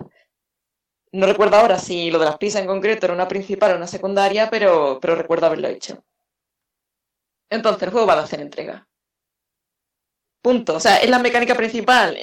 No hay otra cosa y Kojima ya lo ha dejado bien claro en lo, en lo gameplay que ha revelado, que yo creo que ese gameplay de 50 minutazos es el juego. O sea, si veis ese gameplay, ya conocéis el juego. No hay más ni hay menos. Bueno, sí la historia. Marina, una duda, ahora que dices justo historia. Sí. ¿Hay algo que yo, no, que yo no estoy entendiendo o que yo no he querido entender todos estos meses atrás o todo este tiempo? No sé. Eh, ¿Haces entregas porque, o sea, cuál es el motivo de que hagas esas entregas? ¿O por qué hay gente que, que no quiere que hagas esas entregas? Porque yo he visto los gameplays como que te atacan, ¿no? Eh, sí, a eso voy ahora con los enemigos. Primero te voy a contestar a lo de por qué hay que hacer entrega. Es que no solamente las entregas van a ser comida, que ya he dicho que sirve para contentar a esas personas y, que, y convencerlas, entre comillas, de que se unan a las UCA, sino que a veces entregamos medicina, que es de vital importancia y también sirve para convencer a, la persona en concreto que se una, sino que también vamos a transportar datos, materiales, em, bueno, es que hay cosas que no las puedo decir, cosas importantes, ¿vale? Que sirven para avanzar la historia y para, y para reconectar las ciudades, que es el propósito, uno de los propósitos principales del juego, reconectar las ciudades. Eh, también os digo que no es necesario reconectar todas las partes, todos los refugios, porque hay algunos que son misiones secundarias y no es necesario hacerlo para terminar el juego. Con que sigamos la historia principal, si no queremos ir a ese refugio que está en el fondo de un barranco, de una montaña, perdido de la mano de Dios, no tenemos por qué ir, pero sí que es verdad que quizás la recompensa, o quizás veamos un holograma de una cara conocida, de un cameo, o una recompensa que, que sea graciosa, como el gorrito este de la nutria que, que enseñó Kojima. Y lo segundo, eh, ¿me- ¿me puedes repetir lo que me has dicho, Eli? Que era importante también. Lo de los enemigos, que por qué, esos Sí. enemigos, ¿por qué te impiden hacer las, la- los recados? A ver, hay dos por- tipos de enemigos, ¿vale? Unos son Vale. los, los EV, que ya los conocéis, son esos bichos que parecen humo, que tienen forma de persona. Que hay tres tipos, pero yo creo que esto no es importante, sinceramente. Yo me he enterado de que hay tres tipos cuando ya ha terminado el juego porque no me parece importante. O sea, está la madre, el padre y el bebé. Eh, pero no tiene, no tiene tampoco mucha importancia a la hora de... No sé, yo ni siquiera reparé en ese detalle. Sí que es verdad que algunos parecen como bebés, pero irrelevante, sinceramente. Y luego están los... Ahora hablaré un poco más de los EV. Luego están estas personas que tú has dicho que te impiden un poco hacer la entrega y no es que te impidan hacer la entrega. Esos son los mulas, que son como unos piratillas que están ahí, que eran también repartidores como nosotros, pero no te voy a contar su historia, ¿vale? Tienen una historia detrás que hace que, que son un poco como enemigos de, de las UCA. Entonces, estas personas están en sus campamentos, no se mueven de ahí, no te los vas a encontrar random, tienen, tienen una zona localizada y habrá misiones que tendremos que infiltrarnos en ese campamento para conseguir un objeto, o habrá simplemente momentos en los que tengamos que, atravesar los campamentos de los mulas si no queremos dar un rodeo de la leche. Entonces, ¿qué pasa si nos infiltramos? Si nos ven, bueno, podemos escondernos con sigilo, escondiéndonos en la hierbita, el más puro estilo Metal Gear, y por supuestísimo atacarlo desde la espalda sin hacer ruido. No se pueden arrastrar los cadáveres, o por lo menos yo no he visto esa opción disponible. ¿Y qué pasa? Que, que sí, que nos quieren atacar, nos quieren robar, muy importante, nos roban la mercancía y nos dejan inconscientes. Nos podemos enfrentar a ellos cuerpo a cuerpo, dejarlo inconsciente con ciertas armas que nos permiten atacar sin, sin matar, o matarlos también, dependiendo de cómo juegue cada jugador. Yo, por ejemplo, alguno que otro he atropellado, ¿vale? Y no es spoiler, de hecho aporta un poco de diversión a, a los combates. Entonces esos enemigos simplemente están ahí para robarnos, para ponernos un obstáculo. No es que nos vayamos a encontrar a mulas desperdigados por el mapa y que Yo- nos quieran robar. Yo tengo una, yo tengo una pregunta respecto a eso, porque eh, una de las cosas que me escama un poco de Death Stranding es eh, si en una de las entregas va a ser caminar únicamente y llegar al destino, sin que na- nada te, se te en tu camino, ni te distraiga, ni nada así. Porque eso me parece un poco aburrido y que si se repite puede ser bastante tedioso. No, no, no. A ver, obstáculos hay para aburrirte. Es decir, aunque llegar a un de un punto a otro, que creo que sí que hay puntos cortitos, o sea, sí que hay momentos en la historia que eh, llegan a un sitio cerquita y simplemente llevar una cosa y no hay enemigos por el camino. Eso sí que es verdad que lo hay, pero créeme que se agradece. Se agradece cuando quieres llegar a un sitio rápido, que esté cerquita y que no haya historias de por medio. Porque la mayoría, la mayoría de veces sí que vas a encontrarte o territorio plagado de V, o que haya que atravesar eh, un campamento de mulas, o que el temporal no acompañe, o el terreno directamente. Y aquí me quiero explayar un poquito. No sé si he contestado a tu pregunta. Sí, sí, sí, completamente. ¿Qué pasa con el terreno? El terreno para mí es más complicado de vencer que los EV y que los mulas. ¿Por qué? Porque te resbalas. O sea, no solo te resbalas, sino que Sam tiene una serie de, de resistencia o de, sí creo que lo llaman resistencia, que es limitada, es decir, no solamente cuenta el peso que llevas en la espalda, que, que tiene un límite, por supuestísimo, y yo como soy tan bruta y quería pasármelo tan rápido, me ponía a hacer varias entregas a la vez. Entonces, ¿qué pasa cuando llegamos al límite de, de la carga? Que San Valento. San Valento y tiene menos resistencia. ¿Qué pasa cuando no tenemos resistencia? Que nos caemos. ¿Y qué pasa cuando nos caemos? Que la carga, uno, se estropea, dos, se desperdiga por el sitio, y tres, si estamos en la cima de una montaña o en un río, olvidaros de la carga. Entonces la carga pasa a estar perdida. ¿Qué pasa cuando la carga está perdida? Que te la tiene que recuperar un jugador y devolvértela. O por, por el contrario se destruye. Eh, también puedes reasignarla para que vuelva al buzón más cercano, que es donde podemos almacenar las cargas. O simplemente se destruirá y, bueno, misión fallida, supongo. Porque no, no me ha ocurrido, pero, pero intuyo que cuando la carga se destruye y el juego te avisa, eh, misión fallida. Entonces, el tema de la resistencia. Es complicado, es complicado porque hay que subir piedra, hay que subir montañas, montañas nevadas, hay que esquivar piedra que te vienen, derrumbes que te vienen encima, hay pendientes resbaladizas, hay ríos profundos, poco profundos, hay que ir con mucho cuidado. De hecho, el personaje se desequilibra bastante, sobre todo al principio, cuando no tenemos como nuestra, nuestro personaje más desarrollado, con objetos que nos permiten llevar más carga, más estabilidad. Entonces, ¿qué pasa? Tenemos que ir presionando LR, L2, R2 para, para tener un poco más de equilibrio. Y el personaje va más lento cuando llevamos equilibrio.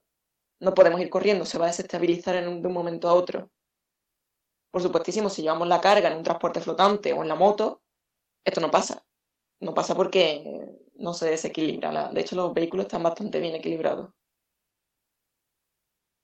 Eso el terreno, ¿vale? Que el terreno es lo que hace que sea más complicado el juego, porque ya os digo que, que escalar una montaña con 200 kilos en la espalda, bueno, es fácil. De hecho, si nos chocamos la parte de arriba de la carga con una piedra o con un refugio que sea la entrada bajita, la carga se cae. Se, se, se cae, es bastante real. Entonces, ya hemos hablado de los mulas, que no- nos atacan, nos roban, nos pegan, nos dejan inconscientes, llegan en vehículos, nos podemos esconder de ellos, matarlos con sigilo. Hemos hablado de la carga y del terreno, que supone una dificultad extra, aunque sí que es verdad que no he dicho que para recuperar resistencia nos bebemos una latita de Monster, cosa que me ha hecho mucha gracia. personalmente. ¡Ojo! Que me va gustando el juego. Yo te No, digo que yo ya había pero ¿es conseguido Monster dejar Monster el? Monster. No, es Monster. De hecho, la lata es la lata de Monster. pero no es la que Perfecto, está en el perfecto. refugio. La que lleva San es una cantimplora. Eh, una, una pregunta respecto a eso, que, que puede parecer una chorrada, pero a mí me parece importante. ¿La publicidad en el, El juego es, demas- es demasiado invasiva? La de Monster sí. O sea, tú entras en el refugio y te sale ahí tu, tu 5 o 6 latitas de Monster en la, mesa, en la mesa. Y cuando vas a beber, vas a recuperar resistencia, que es bastante necesario, sobre todo escalando montañas. ah, No lo he dicho, cuando se acabe la resistencia tenemos que pararnos, pararnos a descansar. Ya estemos en mitad de un río, en mitad de una montaña. Porque si no, se resbala. Se resbala, se cae y, perdonadme la expresión, al carajo todo. Entonces, carajo. la, la publicidad, la de Monster sí, porque además cuando vamos a beber dice beber Monster Energy Drink. Y, Joder. en fin, en fin, se te antoja. Si te gusta el Monster, vas a tener ganitas de, de beberte uno. Melos tu estar ahí a perdición. tope con, estaría a tope con, con las entregas y con, con los EV. Para mí es de Atmos Trending. Sí, sí, es, es descaradísimo. Yo nunca había visto algo así en un videojuego, sinceramente. Eh, Ha sido un, un poco un shock. Entonces, el terreno te resbala, cuidado con la carga, el equilibrio. Podremos mejorar la capacidad de equilibrio y la capacidad de carga con objetos o simplemente subiendo de nivel. Hasta ahí, ok. ¿Qué pasa con los EV? ¿Qué pasa con esos combates tan tremendos que hemos visto ya en los, en los trailers? Pues a ver, la mecánica con los EV simplemente eh, claman sigilo porque podemos pasar por ellos desapercibidos, con agachaditos, tapándonos la respiración, que tampoco podemos hacerlo para siempre porque nos morimos, o sea, nos desmayamos. Y de hecho, en ese momento se escuchan los latidos del corazón de Sam y es un momento súper, súper tenso. Podemos pasar desapercibidos, sí, pero es difícil. ¿Por qué? Porque eh, Sam puede detectar a los, de- a los EV de lejos como una especie de, de escalofrío, que de hecho lo vais a notar en la pantalla, un sonido que va a sonar así un poco de miedo y se va a poner todo un poco raro. Y tiene también el dispositivo, el Odrarek, si lo he dicho bien. Por cierto, me encanta la referencia Kafka, un 10 para Kojima. Que ese dispositivo está conectado al bebé y lo que hace es detectar la dirección, la cercanía en la que se encuentra el EV, que significa ente varado, no lo he dicho. Entonces, ¿qué pasa? A más parpadea y en la dirección que parpadea, ahí está el EV. Cuando ya lo tenemos en la cara, se pone completamente abierto y en color naranja. Para mí, sinceramente, es terrorífico enfrentarse a un EV porque, porque aparte de que, al principio del juego no sabes qué te vas a encontrar y, da mucho miedo y todo es muy oscuro y muy tétrico cuando te acercas a ellos, eh, hace un sonido tipo monstruo, tipo zombie, no sé explicarlo. Y conforme te acercas, lo vas escuchando cada vez más fuerte. De hecho, yo hacía muchas bromas con que en cierta parte del juego yo me quejaba de que tenía los bichos respirándome en la oreja, ¿sabes? Me hacía mucha gracia y aparte me da mucho miedo. Y, bueno, podemos esquivarlo, sí. También podemos eliminarlos. ¿Cómo? Con las armas. Las armas fabricadas con nuestra sangre. Es decir, tenemos granadas, tenemos fusiles y tenemos lanzagranadas, aunque esto ya en el juego más avanzado.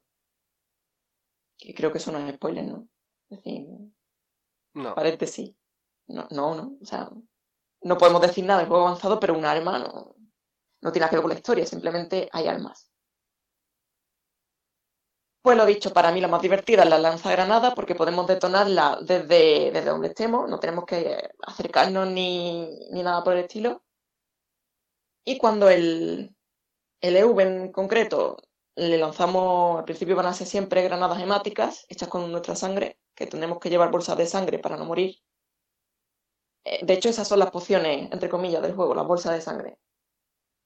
Eh, en fin, cuando el EV en concreto recibe la granada hemática, explota y muere. Y deja un rastro de cristales quirales que son esas manos que vemos salir del suelo, esa cosita que en el tráiler anterior nos hizo decir qué coño es este juego.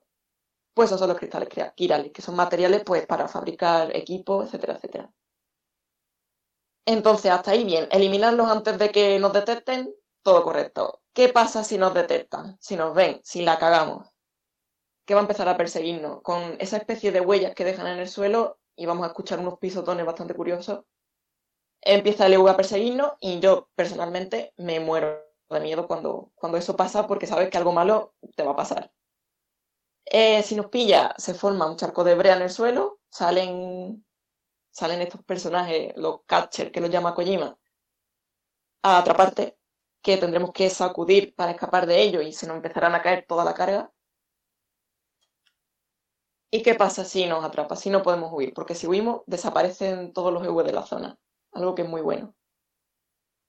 ¿Qué pasa si no conseguimos huir? Que nos arrastran, nos arrastran hasta un punto no muy lejano del mapa, una zona más o menos donde estamos nosotros, pero que no es justo donde se nos ha caído la carga, porque se nos caerá. Y, comienza el combate Pokémon. Es decir, el EV se transforma en esos bichos tan monstruosos que hemos visto, que no solo puede ser uno, sino que pueden ser dos a la vez. Y comienza el combate. Simplemente, ahí ya cada, cada usuario tendrá su propia experiencia y su propia táctica de, de combate que básicamente, si no tenemos armas encima, podemos darnos por muertos. Respecto a los EV que has comentado que se transforman en esas criaturas gigantes que, de las que hablas, eh, Sí. ¿hay variedad en ese tipo de enemigos o son siempre el león ese que hemos visto y poco más? Hay variedad. Hay variedad del juego y dependiendo lo que vayamos avanzando o la zona en la que estemos, veremos un tipo u otro. Sí que son muy parecidos entre ellos, porque el león este que comenta es un boss, vamos, se, se intuye. No creo que sea spoiler porque se intuye que, que- que es especial, ¿no? Y hay diferentes tipos de bosses y cada, a cada cual más terrorífico, sinceramente. Pero, pero sí, a mí lo que más me sorprendió era que, hasta la fecha, cada vez que me pillaban, aunque yo hacía trampilla, ¿vale? No me matéis. Yo cuando pasaba eso, pues volvía atrás, ¿vale? No quería, es que me daba, me daba un poco de pánico combatir a- con, con- con esos EV, sobre todo si no tenía armas, porque eso, sinceramente, si no tienes granadas hemáticas, ni fusil, ni lanzagranadas, date por muerto, quédate por muerto. Puedes huir, pero la persecución con un charco de brea que se convierte casi en un mar de brea y vas andando lentísimo y, y es súper ortopédico de, de escapar, y aparte que el bicho te persigue, se te aparece de delante, para mí eso no era una opción, para mí eso era como prácticamente morir, aunque algún, algún que otra persecución y escapatoria sí que he tenido. Pero, pero eso, que, que hay varios tipos y a mí lo que más me sorprendió era que podía enfrentarme a dos a la vez y no son precisamente pequeñitos ni, ni, ni tienen precisamente poca vida. Pero si te mata eso, Marina, ¿qué pasa? A eso voy ahora. ¿Qué pasa si Ah, te vale, matan? vale, vale. Si, si por lo que sea, pues fallamos en, en el combate y, y morimos, entre comillas, ¿qué ocurre? Que El vamos famoso a parar, cráter, ¿no? tam- Sí. No he pillado la referencia. El famoso cráter, digo, lo que decía Kojima de Ah, si sí, falla- entendió Sócrates, te iba a decir. No he pillado la referencia. El cráter, sí. ¿Qué pasa si morimos? Tanto si morimos por un EV o si nos caemos por una montaña, porque obviamente esa no va a sobrevivir si te, si te caes de, de- de mucha altura, a tomar por saco. Eh, ¿qué pasa? Que vamos a parar a la grieta, que es ese mar que vemos de, de cuerpos flotando, que tenemos nuestro propio cuerpo, y también los de otros jugadores. Entonces, muy importante tocar el cuerpo de otro jugador en ese momento. Bueno, muy importante. Tampoco pasa nada si, si pasamos 3 kilos de, de los demás jugadores. Porque así fortalecemos las conexiones y entre en la, la estrellita de, de estadísticas de Sam, que puede, puede ir mejorándola conforme va jugando de una forma u otra, las conexiones, una de, de ellas, otra es tiempo de reparto, condición de carga, otros, y hay una ahí que no recuerdo bien. Pero tampoco muy importante, no sé, volumen de carga creo que era.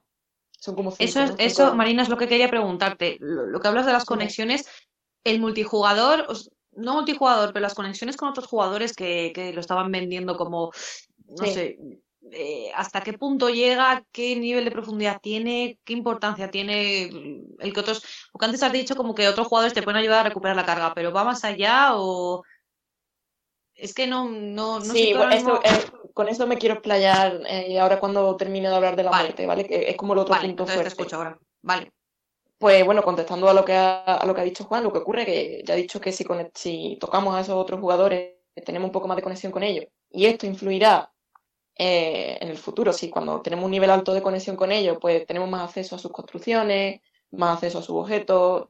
Eh, no quiero contar tampoco cosas que me gustaría que descubrierais por vosotros mismos, pero digamos que e- esa conexión con los jugadores va fortaleciéndose y se va haciendo cada vez más visible, ¿vale? Eso en muchos sentidos, que prefiero que, que lo veáis por vosotros mismos. En fin, ¿qué pasa cuando llegamos a nuestro cuerpo? Que se llama repatriación, porque Sam desde el primer momento lo van a llamar repatriado, o sea, puede volver a la vida después de la muerte. Entonces, ¿qué pasa? Que simplemente volvemos a nuestro cuerpo y en la zona donde, donde ha ocurrido esta derrota, pues se forma un cráter. Un cráter donde todo lo que había alrededor ya no existe. Por suerte, solo permanecen nuestros cráteres, no los de otros jugadores, porque entonces tendríamos un mundo lleno de cráteres y eso no molaría nada. Y, en fin, si teníamos una misión importante en esa zona, pues, pues hasta luego.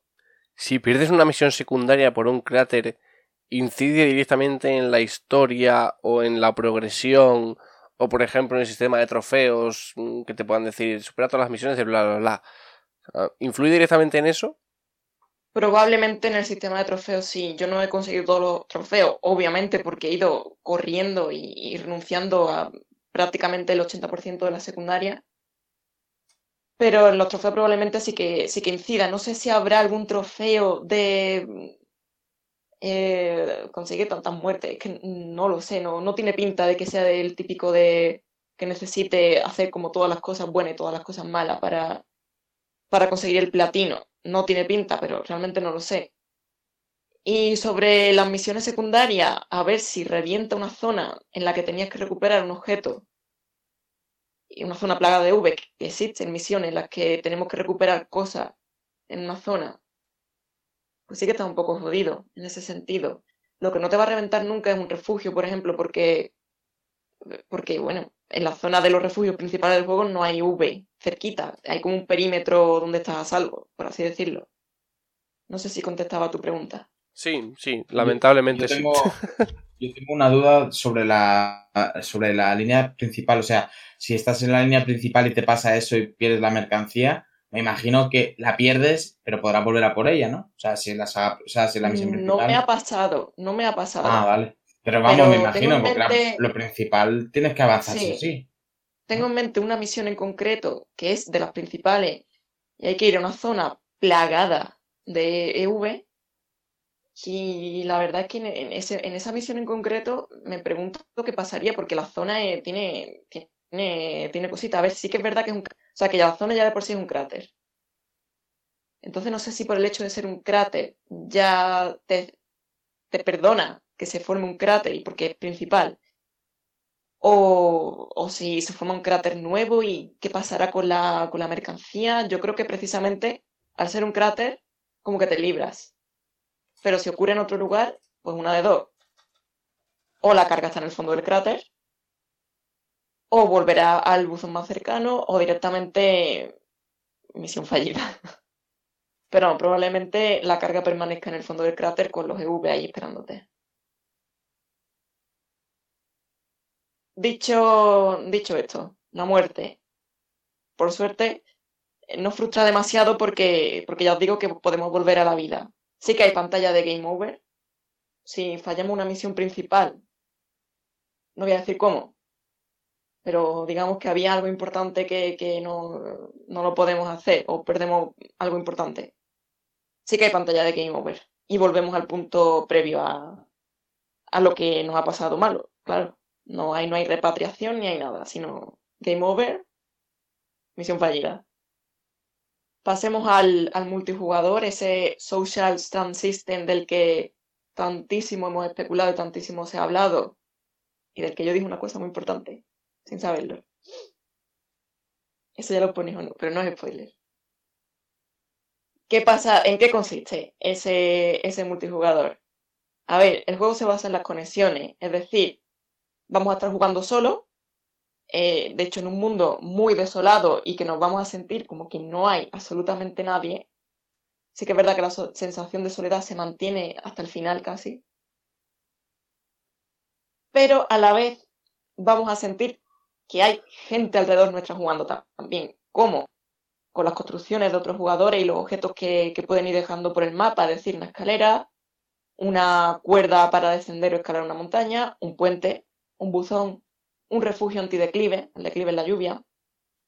Todas estas cositas que, que van a incluso los vehículos, ¿vale? Porque yo, gracias a vehículos de montones de jugadores, eh, me han salvado la vida, literalmente. Y no tengan ningún tipo de reparo en utilizarlo porque, porque están ahí para, es- para eso, vaya. Eh, lo mismo digo de, de dejar vuestro, vuestras construcciones y vuestro armamento, vuestro equipo, etcétera, etcétera, en taquillas públicas y compartirlo con, con otros jugadores porque el juego te recompensa y, aparte que, que un poco la mecánica principal, ¿no? El compartir, el, el ayudarnos entre nosotros. Porque sinceramente, si no fuera por jugadores con los que he estado jugando y que ahora mismo no recuerdo bien sus nicks, el juego habría sido muchísimo más complicado. Sobre hay mecánicas avanzadas en las que en, en combate, pues si estamos muy apurados, nos, nos quedamos sin munición, que, va a pasar, ¿vale? Va a pasar. Pues otros jugadores nos pueden lanzar munición, nos pueden lanzar objetos, bolsas de sangre, que son como las pociones, etcétera, etcétera. Y sinceramente eso me ha parecido una genialidad, porque te están ayudando directamente.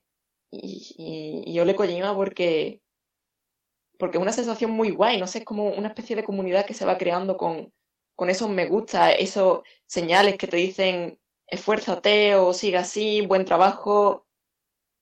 Es- Está genial porque te sientes como, mira, he hecho un refugio ahí, eh, la gente lo está utilizando y le están dando me gusta. Y tiene ya, no sé, 46.000 me gusta.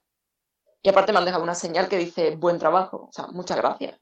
Otra cosita es, es precisamente eso, la- las señales que podemos crear, podemos avisar de un coleccionable que haya cerquita, que son los chips de memoria, están escondidos. De hecho, yo apenas he encontrado casi ninguno, vaya, dos o tres. De los coleccionables hablaré, hablaré luego tranquilamente.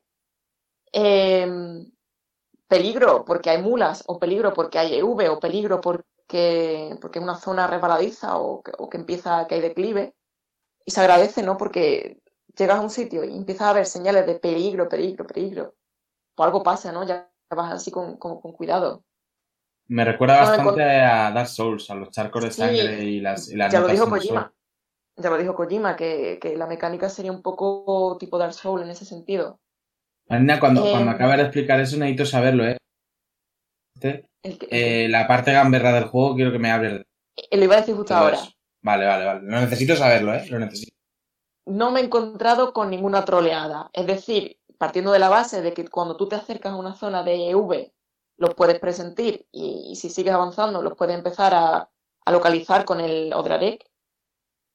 Pues, lógicamente, si estás en una zona que está el Odrarek a tope, eh, palpitando, por así decirlo, pues vas a ir con cuidado. O sea, si estás subiendo una escalera y de repente el dispositivo se pone a tope, como que tienes uno en la cara, vas a dejar de subir por esa escalera, ¿no? Digo yo, me parece lógico. Pero no, no me he encontrado ningún, ningún troleo. De hecho, lo único así más, más gracioso que me he podido encontrar, eh, típico que hace una persona un refugio, un buzón o algo así, lo tunea un montón porque se puede personalizar con música y holograma. Y no voy a decir de qué son los hologramas porque vais a ver qué divertido. Eh, pues que ponga alguien una señal que pone prohibido mear, ¿sabes? Como, vale, no te voy a mear en, en el buzón. O sea, no sé, es la única cosa así más gamberra que he podido ver. Eh, bueno, eso, las construcciones y tal y cual, y estaréis preguntando, entonces, si yo juego, cuando ya el juego lleve dos o tres meses, y me que me voy a ver aquello petado de escaleras, petado de puentes, de carreteras, pues las carreteras se pueden reconstruir también con materiales, entre todos, que se agradece mucho. Eh, no. ¿Por qué? Porque el declive, la lluvia, deteriora absolutamente todo. Nos deteriora la carga que llevamos en la espalda y nos deteriora también las construcciones y los objetos que dejamos. El juego te avisa, te dice, eh, casi estropeado, vehículo, ta, ta, ta, rueda invertida. No creo que sea spoiler decir el nombre de la, de la moto. O casi estropeado, puente, casi estropeado, escalera. Entonces, supongo que a medida que los días pasan, los días me refiero en la, en la vida real, porque no hay ciclo de día y noche en el juego, pues acabará desapareciendo esas construcciones, ni más ni menos, aunque los me gustas permanecen en tu historial de me gustas. Entonces, simplemente eso, irán desapareciendo, iremos necesitando colocar nosotros ciertas cosas o, o ya estarán colocadas. Lo de. un- Así perdona que que- te corte, perdona que te corte. Lo de que no haya ciclo día-noche es por motivo argumental o porque no le ha apetecido a Kojima hacer el ciclo día-noche. Sinceramente, creo que porque lo- no le apetecía a Kojima, porque el argumento no, no se menciona el hecho de que no haya día y noche. O sea, O sea que es. es- por lo es- menos, Es un desarrollo plano en el sentido de- del, del camino que haces y tal. No, no se ve noche ni nada así, no. No, no, no, no. O sea, sí que se ve cuando está en zona de V, sí que se ve más oscurito, que puede parecer una, una noche. O cuando te pilla el V está todo negro. O sea, cuando te pilla el V parece de noche. Pero eso es un poco Pero cagada, ¿no? no, es como siempre nubladito, con arcoíris invertido. Hay zonas más iluminadas que otras, zonas así un poco más, con un tono más rojizo que, que otras, un tono más como si estuviéramos en- en Marte. O sea, no, no tiene nada que ver con el argumento, ¿vale? Es una comparación tonta mía, ¿vale? No, no es que vayamos a ir a Marte. Pero eso Pues- pues desvirtúa, desvirtúa un poco la sensación de viaje, ¿no? No sé, estar en un Sí. entorno que siempre igual. Sí, no sé, o sea, he estado dos semanas a tope jugando diariamente, tanto de día como de noche, y no, no he visto eso. O sea que yo creo que no, que, que no hay noche. Lo más parecido es lo que ya he dicho. No sé si es que el juego, cuando descansamos en el refugio, porque sí es verdad que hay como que hay- se corta, hay una especie de mini, mini cinemática que nos podemos saltar, que, que es siempre la misma, vaya, que es Sam despertando. Pues no sé si ahí será la noche. También te digo que lo que tú me has dicho por argumento, que yo sepa, no, no tiene ningún tipo de, de- de peso en el argumento que no haya noche.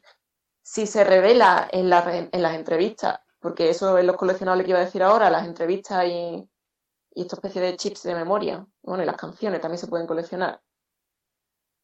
si se revela en la entrevista de por algún motivo no, que no haya noche, me lo he saltado completamente o no he conseguido yo ese coleccionable, pero, pero la verdad que, que hasta donde yo sé no, no hay noche.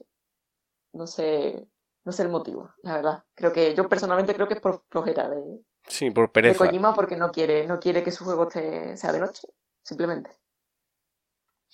Pues voy a hablar de los coleccionables. Si mis compañeros no tienen más preguntas sobre el sistema multijugador, que ya os digo que, que, se agradece. O sea, a mí la, la- sensación que me ha dado este Social Sound System ha sido muy positiva y, y esa sensación de que, de que todo el mundo nos ayudamos entre nosotros, de que si pierdo una carga o si la confío a otro jugador, este me, me lo va a entregar y, y voy a tener esos me gustas de recompensa porque sabes como la experiencia del juego, entre comillas. Pues, pues para mí es muy positiva. Es como hay alguien ahí que me va a ayudar, hay personas que me van a ayudar, puedo ayudar a otras personas y el juego te recompensa, ojo. Entonces, para mí, no sé, creo que, que ole a Kojima por este sistema y que debería permanecer en, en los videojuegos porque se agradece un montón. Y ya os digo que es muy positivo. También nos podemos, es, esa sensación de poder comunicarte con una persona que está en ese momento, en ese sitio donde tú estás.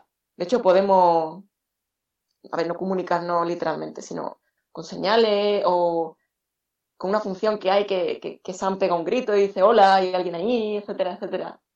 Entonces está muy guay y que a medida que, que esas conexiones se van reforzando, porque ya sea que interactuamos mucho con los jugadores o les hacemos entrega y se va desarrollando ese piquito de la estrella que he dicho de conexiones con otros jugadores, pues esto vaya evolucionando y cada vez podamos tener más funciones de este tipo, se agradece un montón. Entonces voy a pasar a los coleccionables. Si no hay más dudas Marina, del- per- per- sí, perdona que te voy a preguntar un poco tarde, pero entre que se me ha adelantado Juan y que no me iban los cascos, no he podido hacer esta pregunta antes. Eh, por lo- el- es, es sobre lo de las construcciones lo del paso del tiempo. Perdonad que lo lance la indirecta a Animal Crossing, pero es así. ¿Afecta el tiempo, eh, eh, el tiempo real nuestro dentro del juego? Es decir, si tú no te metes ni, ni mejoras esas construcciones durante un tiempo, ¿desaparecen? Obviamente, pero obviamente porque hay lluvia, o sea, hay declive. Y el declive, si empieza a declive en una zona que es completamente aleatorio y de hecho, con el paso de, o sea, sí, ahí no sé si esto es spoiler, decir una función que hay para predecir el tiempo es spoiler, no lo es, ¿no? No, Yo creo que no. no. De hecho, hay una función avanzada que te va a permitir la- saber la previsión meteorológica de, de ciertas zonas y vas a saber si, si ahí ha habido declive o si habrá, mejor dicho, si habrá declive.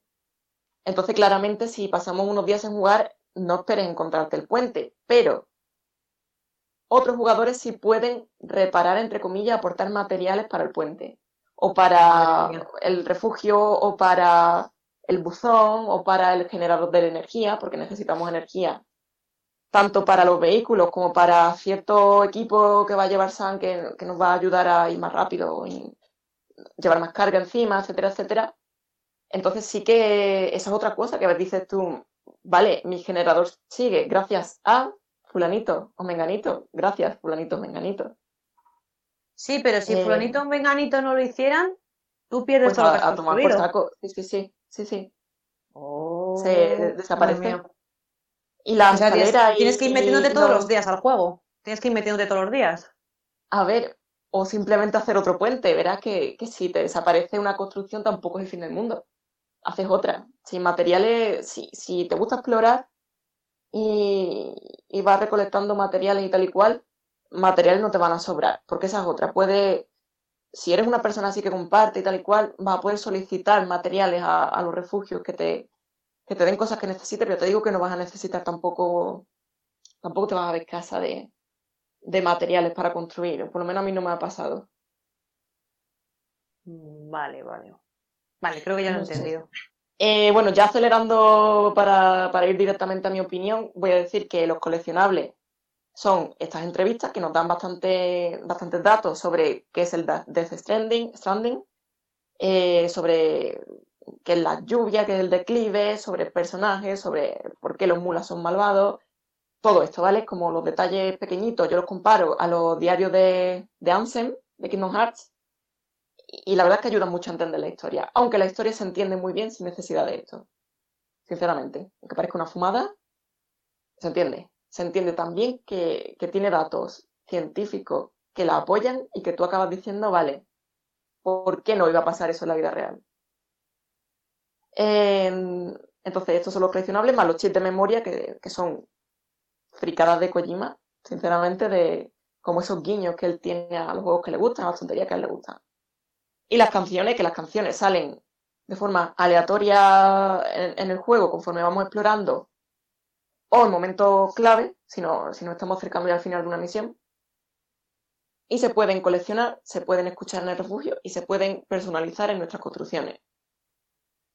Y ya que estoy hablando de la música, voy a decir que la banda sonora me ha parecido increíble. O sea, Low hace unos temas que pegan muchísimo, muchísimo con, con este juego y, y sí que es verdad que los jugadores parecen estar obsesionados con la canción Asylum for the, for the Feelings, porque te la encuentras por todas partes en plan, madre mía, qué pesado soy con la misma. Charles. Y, y la de Charches, que, que bueno, ya, ya dijo Kojima que, que iba a ser una de los temas principales del juego. Y la de Bring Me the Horizon, Ludens, también me ha parecido muy chula. Y, y en fin, en fin, una pedazo de banda sonora. Los temas que no son eh, de grupos, que son de la banda sonora propia, son geniales y recuerdan un montonazo a las típicas películas de ciencia ficción de, lo- de los 70 o de los 80. O sea, es super Blade Runner en ese sentido. Y, y ole, o sea, yo la banda sonora me la pondría para, para estudiar, para trabajar, para lo que sea, porque es una pasada. Y bueno, voy a pasar ya a hablar de- del motor décima, que seguramente mucha gente está diciendo, está preguntándose cómo se mueve, qué tal es. Y si habéis jugado ahora Horizon Zero Dawn, sabréis que es una auténtica maravilla de motor gráfico. Este motor décima se llama, de hecho, décima por la alianza entre Guerrilla Games y Hideo Kojima. De hecho, viene de... Hay un tema de, un- de que la, la isla Dejima fue donde Japón y Holanda tuvieron un pacto, en fin.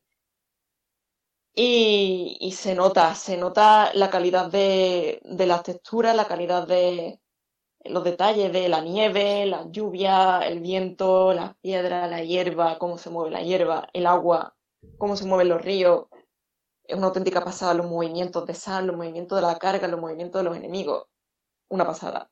¿Han arreglado las animaciones faciales? Porque en Horizon Zero Dawn tenían un problema bastante serio con las animaciones faciales. Sí.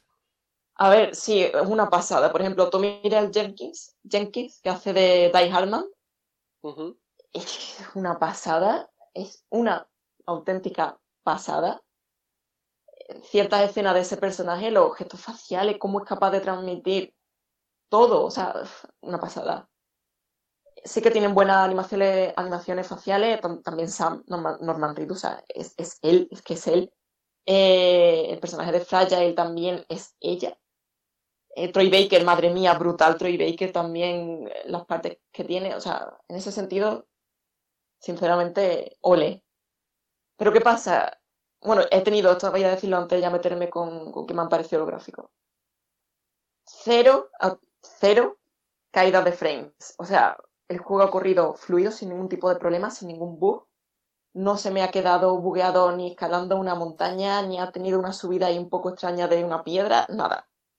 En ese sentido, un 10, sinceramente. Em, ¿qué me han parecido los gráficos? Creo que en PlayStation 4 Pro el juego se va a disfrutar mucho más, porque aunque sea, aunque tengamos HDR, eh, si veis los trailers, no se corresponde al 100% con lo que luego hay en una PlayStation estándar. Pero aún así es muy bueno. La calidad gráfica es muy, muy buena, pero claro, si llevamos ya la idea de los trailers que se ven 4K, una brutalidad, pues decimos, oye, no es igual, ¿qué ha pasado? Porque, porque no le veo los poros a, a Deadman, o por qué no estoy viendo ahí las burbujas con el máximo detalle en, en bebé. Que por cierto, no me habéis preguntado nada de bebé. Eh, No sé por qué, me, me esperaba, me esperaba más preguntas sobre bebé. Pero bueno. Eh, Es paso que has ya. explicado antes lo de la luz y tal, y a mí me has aclarado que tenía Lo que- grande el bebé, ¿sabes? Lo demás, pues eso, bebés en juego de Kojima, pues ninguna novedad. Que por cierto, a ver, esto ya es casi opinión. Estoy empezando, estoy viéndome de nuevo The Walking Dead.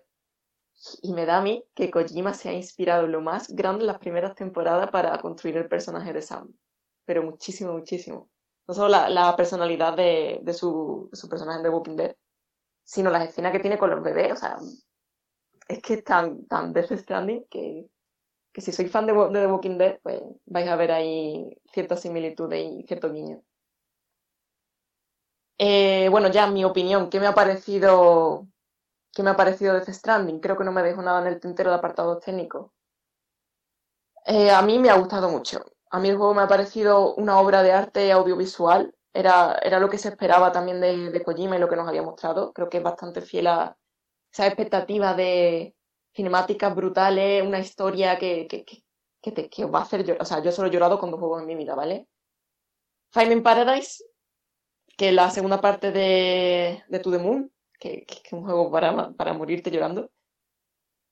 Y, y- el arco final de, de Death Stranding.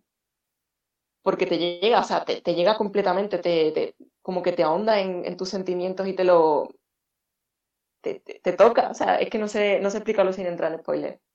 Yo creo que Kojima tiene cierto, cierto trauma, cierta cosa que necesita gritar a los cuatro vientos y, y en este juego lo consigue. Y la verdad es que es impresionante. Y es impresionante las tramas que tiene cada personaje detrás de ellos, como las motivaciones que tienen y, y lo, lo emotivo que, que es todo, sinceramente. Aparte acompañado con la música y, y bueno, en ese sentido, un 10. O sea, sin pensármelo. Ahora, si el juego es divertido o no, que es lo que mucha gente me, ha estado preguntando un montón de días, porque yo entiendo que, que hay gente que ha hecho una reserva de coleccionista que son 200 euros, creo, arriba abajo, o ediciones especiales de, de 70, 80 euros. Entonces todo el mundo está diciendo, ¿merece la pena? Es un dinero. Y es un dinero bastante curioso para comprarlo de salida. A mí me merecería la pena, sinceramente, porque yo lo he disfrutado muchísimo y para mí pasarme tres horas haciendo entregas de un sitio a otro o estando en un mundo vacío, un mundo abierto vacío, no supone un problema, porque yo me adapto a muchos tipos de, de juegos y a mecánicas de todo tipo. Eh, No es tan divertido como, yo qué sé, un de las sofás, ¿vale? O lo voy a comparar con de las sofás.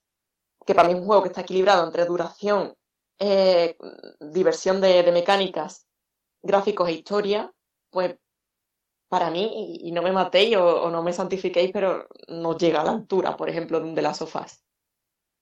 Sin embargo, es otra maravilla.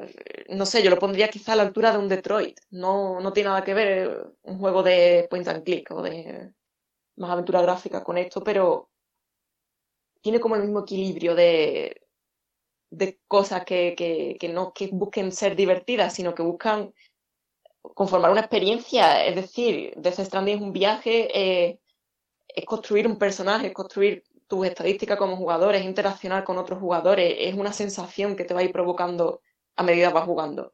No es algo que tú digas, ¡buah, qué divertido que me lo paso! No es control a la hora de, hacer los, los combates, las mecánicas. Tampoco es un Sekiro o un Dark Souls que, que, que se basan en, en esa dificultad de los combates.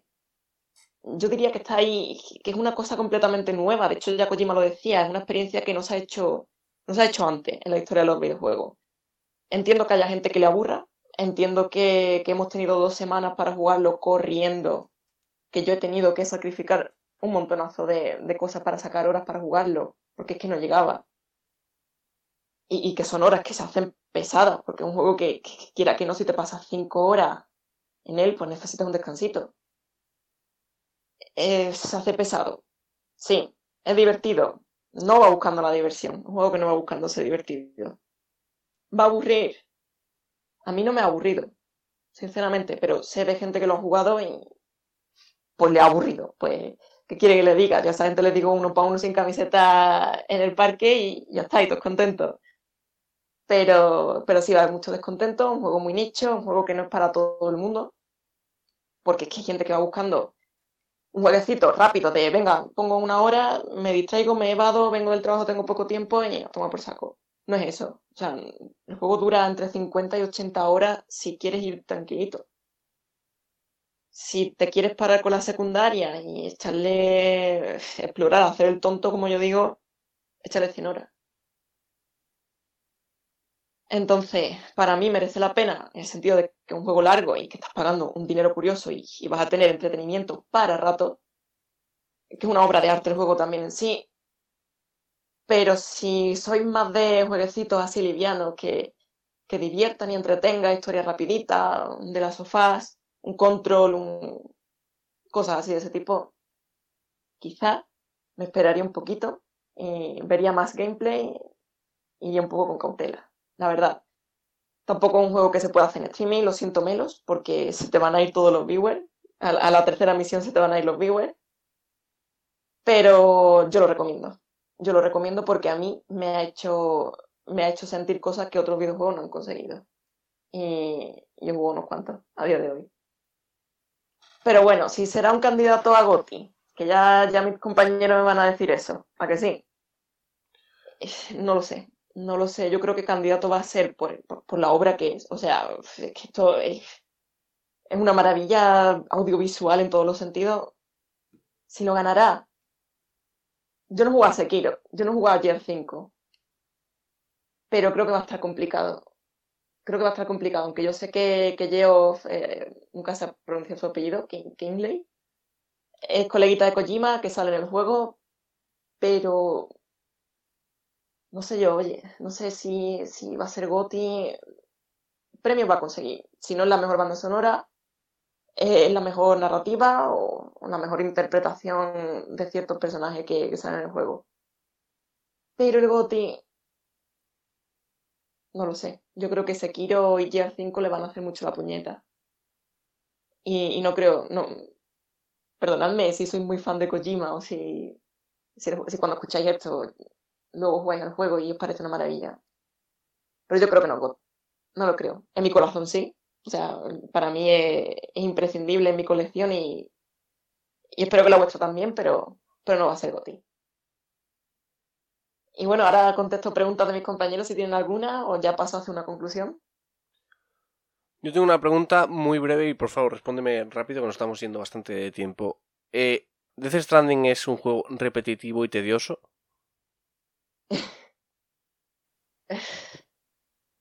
Te voy a decir que sí, pero te voy a decir que no importa. Es decir, eh, es repetitivo porque la mecánica es siempre la misma, quitando que, haya combates en medio, que haya zonas de, las que vas a tener que usar más el sigilo y vas a tener que plantearte el combate de forma diferente. Y que a mí el sigilo, por ejemplo, a mí el sigilo me encanta. O sea, yo eso de ir agachadita, con el corazón en un puño y, teniendo que matar enemigos sin que se enteren, a mí me encanta, la verdad. Pero sí se repite, o sea, es, es- es hacer entrega. Es hacer entrega. Y si nos entretenemos mucho entre una entrega y otra y hacemos mucha secundaria, sí que es verdad que la- las cinemáticas van a estar muy esparcidas. Y que hay capítulos que son muy largos y capítulos que son muy cortos.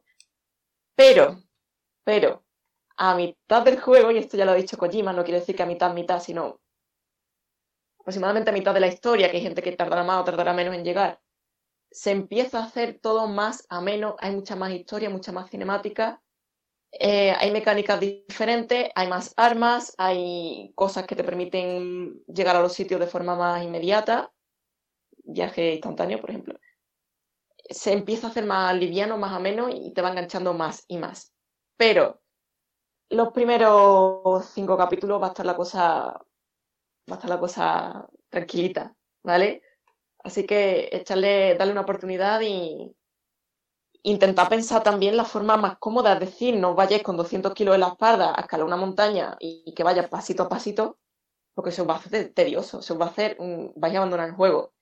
Intentar pensar también en cómo voy a llegar a ese punto de la forma más amena posible, eh, por dónde voy a cruzar, si me gustan más los combates, pues voy a pasar por la zona de V y voy a plantearme combatir con ellos, etcétera, etcétera. Pero digamos que el juego te ofrece la, la herramienta para que no sea tedioso, repetitivo y aburrido. En tu mano está aprovecharla o no. O sea, yo entiendo que, en la prensa hemos ido súper rápido con el embargo y yo, por ejemplo, soy muy burra y yo voy con 300 kilos en la espalda y me da igual pegarme 20 minutos de un sitio, porque soy así. Pero vosotros, jugadores, si lo vais a hacer de forma más, más tranquila, sin prisa, pues podéis pensar la forma adecuada para que sea una experiencia de juego más divertida, menos repetitiva y más- menos tediosa. Pues creo que ha quedado todo muy claro, muy completito y no dudo que haya muchas más dudas porque la verdad es que te has explicado bastante, has explicado bastante cada punto y a mí me ha quedado bastante claro lo que es Death Stranding, así que eh, lo dejamos aquí. Creo que llevamos una hora con este bloque, la verdad es que lo merecía, es uno de los juegos más importantes de, de este año. Y si tenéis cualquier duda, cualquier pregunta, cualquier sugerencia, lo que queráis, tenéis a Marina en Twitter, arroba marmartinezsan, o a través de nuestras redes sociales en el programa, arroba radio para gamers con el hashtag fiesta RPG. Por favor, por favor, usad el hashtag. Si no, en las cajas de comentarios de, de ebooks y YouTube, donde también os podéis escribir todo lo que consideréis oportuno.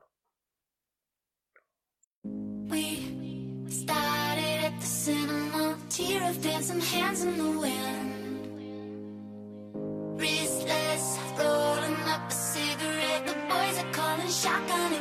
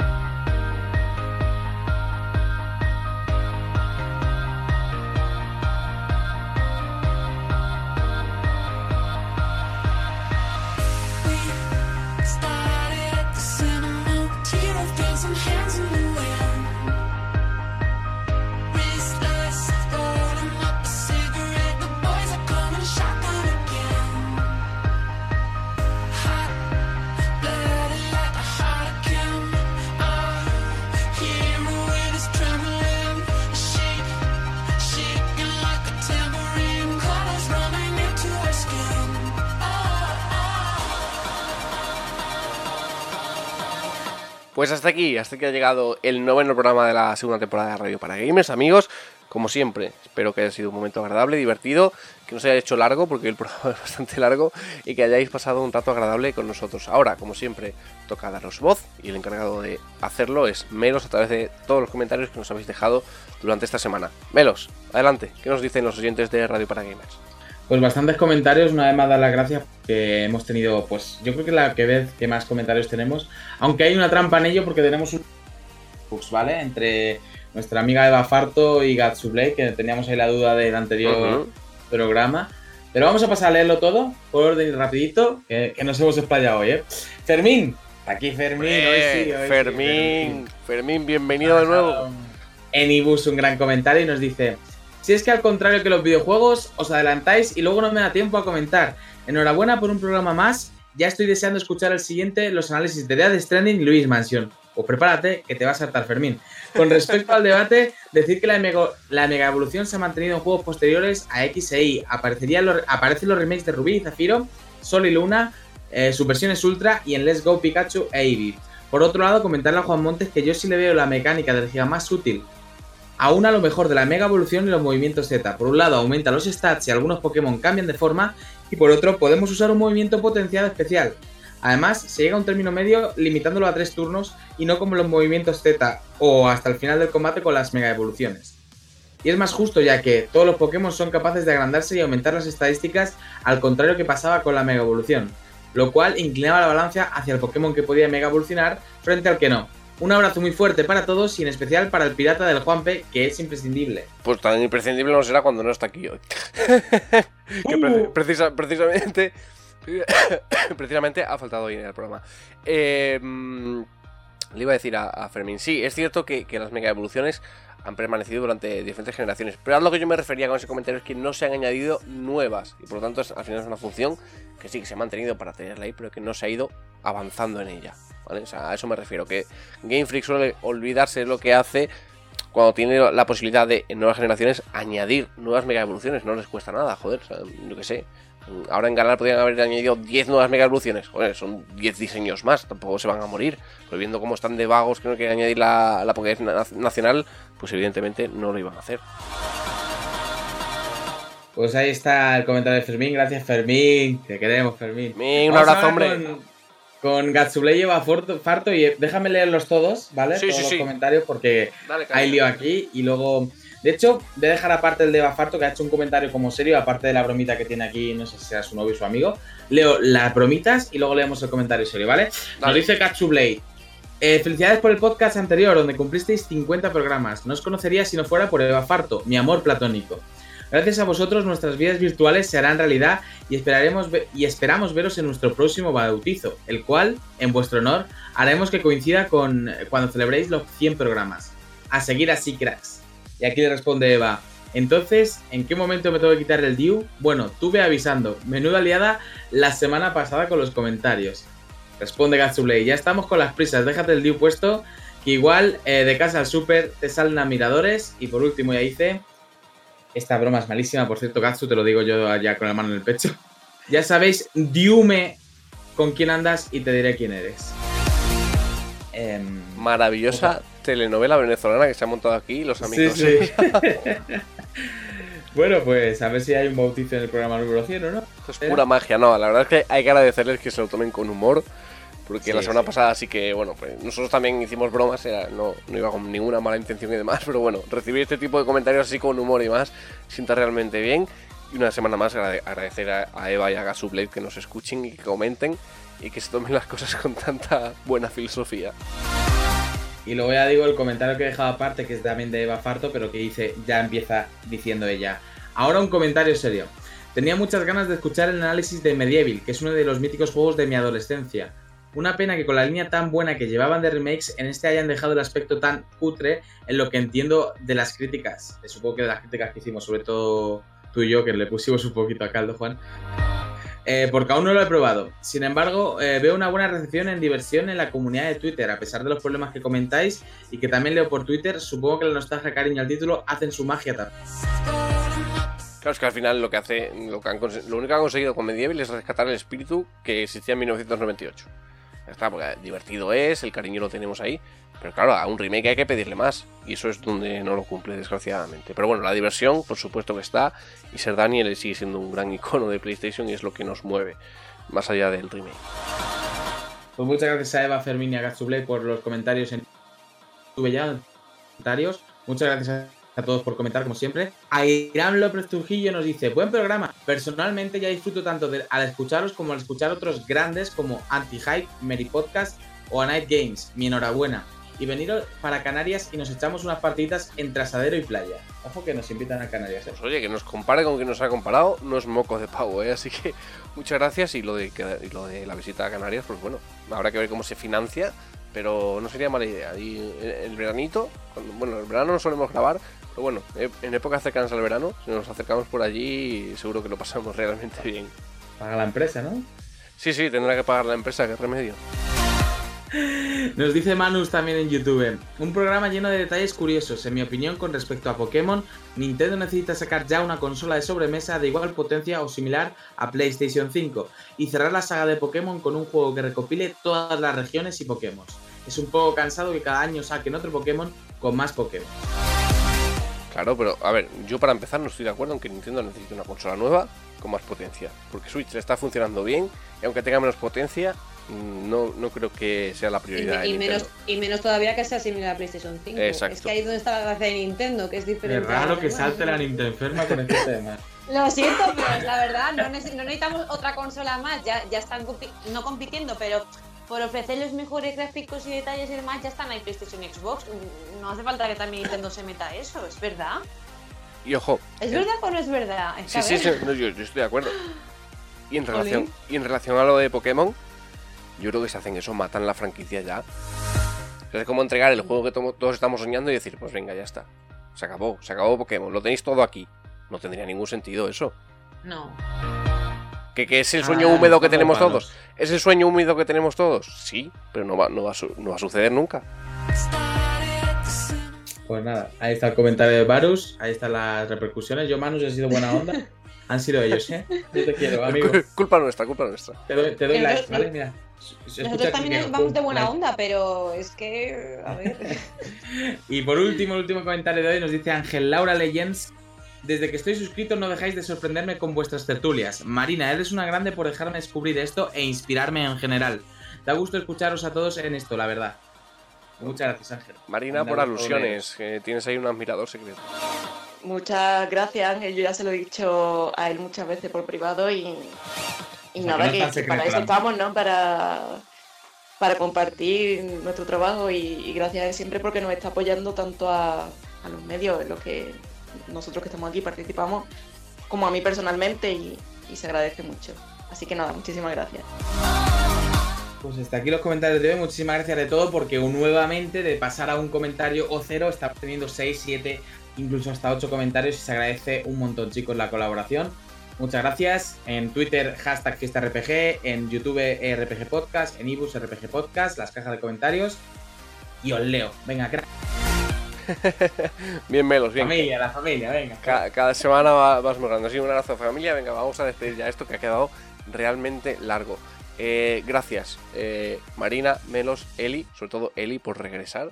gracias a los tres por estar aquí y nos vemos la semana que viene. A los que podáis estar, Eli ya sé que no, que te vas a Roma, pero bueno, a ver si vuelves al programa más a menudo. un abrazo a todos. Al siguiente, al siguiente sábado estoy. El que viene no, pero al otro ya estoy de vuelta. Yo creo que ya. Bueno, No empecemos, creo que ¿eh? el siguiente. Creo que uno no, uno sí, uno no. Bueno, lo iremos viendo, lo iremos viendo. Pero sí, dentro de dos semanas estoy de vuelta. A ver, es que no me haréis grabar desde. No, no me haréis grabar desde Roma, ¿no? A ver. No, que no, podría con el móvil, pero jolín, pago Por, por ir a- de turismo, no voy a. ¿Sabes? Bueno, yo ya aprovecho para despedirme, que perdonad la manera en la que he desvariado con Luis Mansion, pero yo creo que, oye, merecía la pena. Luego hemos sido eclipsados por Marina y Death Stranding, pero bueno, oye, ahí ha quedado nuestro, nuestros análisis y comentarios. Y, y nada, que espero volver pronto. Y gracias por, por oírnos. Yo solo quiero decirle De, a Marina. de eclipsado nada, ¿eh? Eli, que lo has hecho genial y, y, y que, en fin, yo si, si tuviera Nintendo Switch, pues me habríais vendido el juego completamente. Así que enhorabuena por, por vuestro trabajo y, y nada, que eclipsada nada, eh, que son dos juegos que merecen ser analizados y bueno, cada uno va para un público diferente, en mi opinión, o, o seguramente habrá gente que los comparta. Y que un placer estar aquí. Ya de paso me voy a despedir y voy a decir que la semana pasada no pude estar por temas de trabajo, pero que, eh, que hoy vengo con, con fuerza y que no me he quedado afónica haciendo el análisis, o sea, cosa que gra- demos gracias a, a Kojima. Y nos vemos la semana que viene. Sí, yo también despedirme, pero lo que decía, yo lo único que le quiero decir a Marina es que como vuelvo a oír una sola queja sobre Pokémon, lo que se ha marcado hoy, la mato, la mato. Una hora de Death Stranding, aunque la verdad que me ha quedado clarísimo de qué va el juego y creo, y lo siento, pero lo voy a decir, audiencia, creo que no es para mí. Así que gracias Marina, gracias a todos y un abrazo hasta la semana que viene. No pidas disculpas por, por dar tu, tu opinión, Melos, para eso estamos aquí, hombre. Ya sabíamos que va a ser un juego muy diferente y que no era para todos los públicos. En fin, eh, a todos los que estéis al otro lado de las ondas. Gracias, mil gracias como siempre. Y esto ha sido todo. Esperamos que haya sido eh, ligerito, al menos el programa, porque ha quedado largo, pero había mucho contenido que contar. Nos vemos en 7 días. Que paséis una feliz semana. Un abrazo.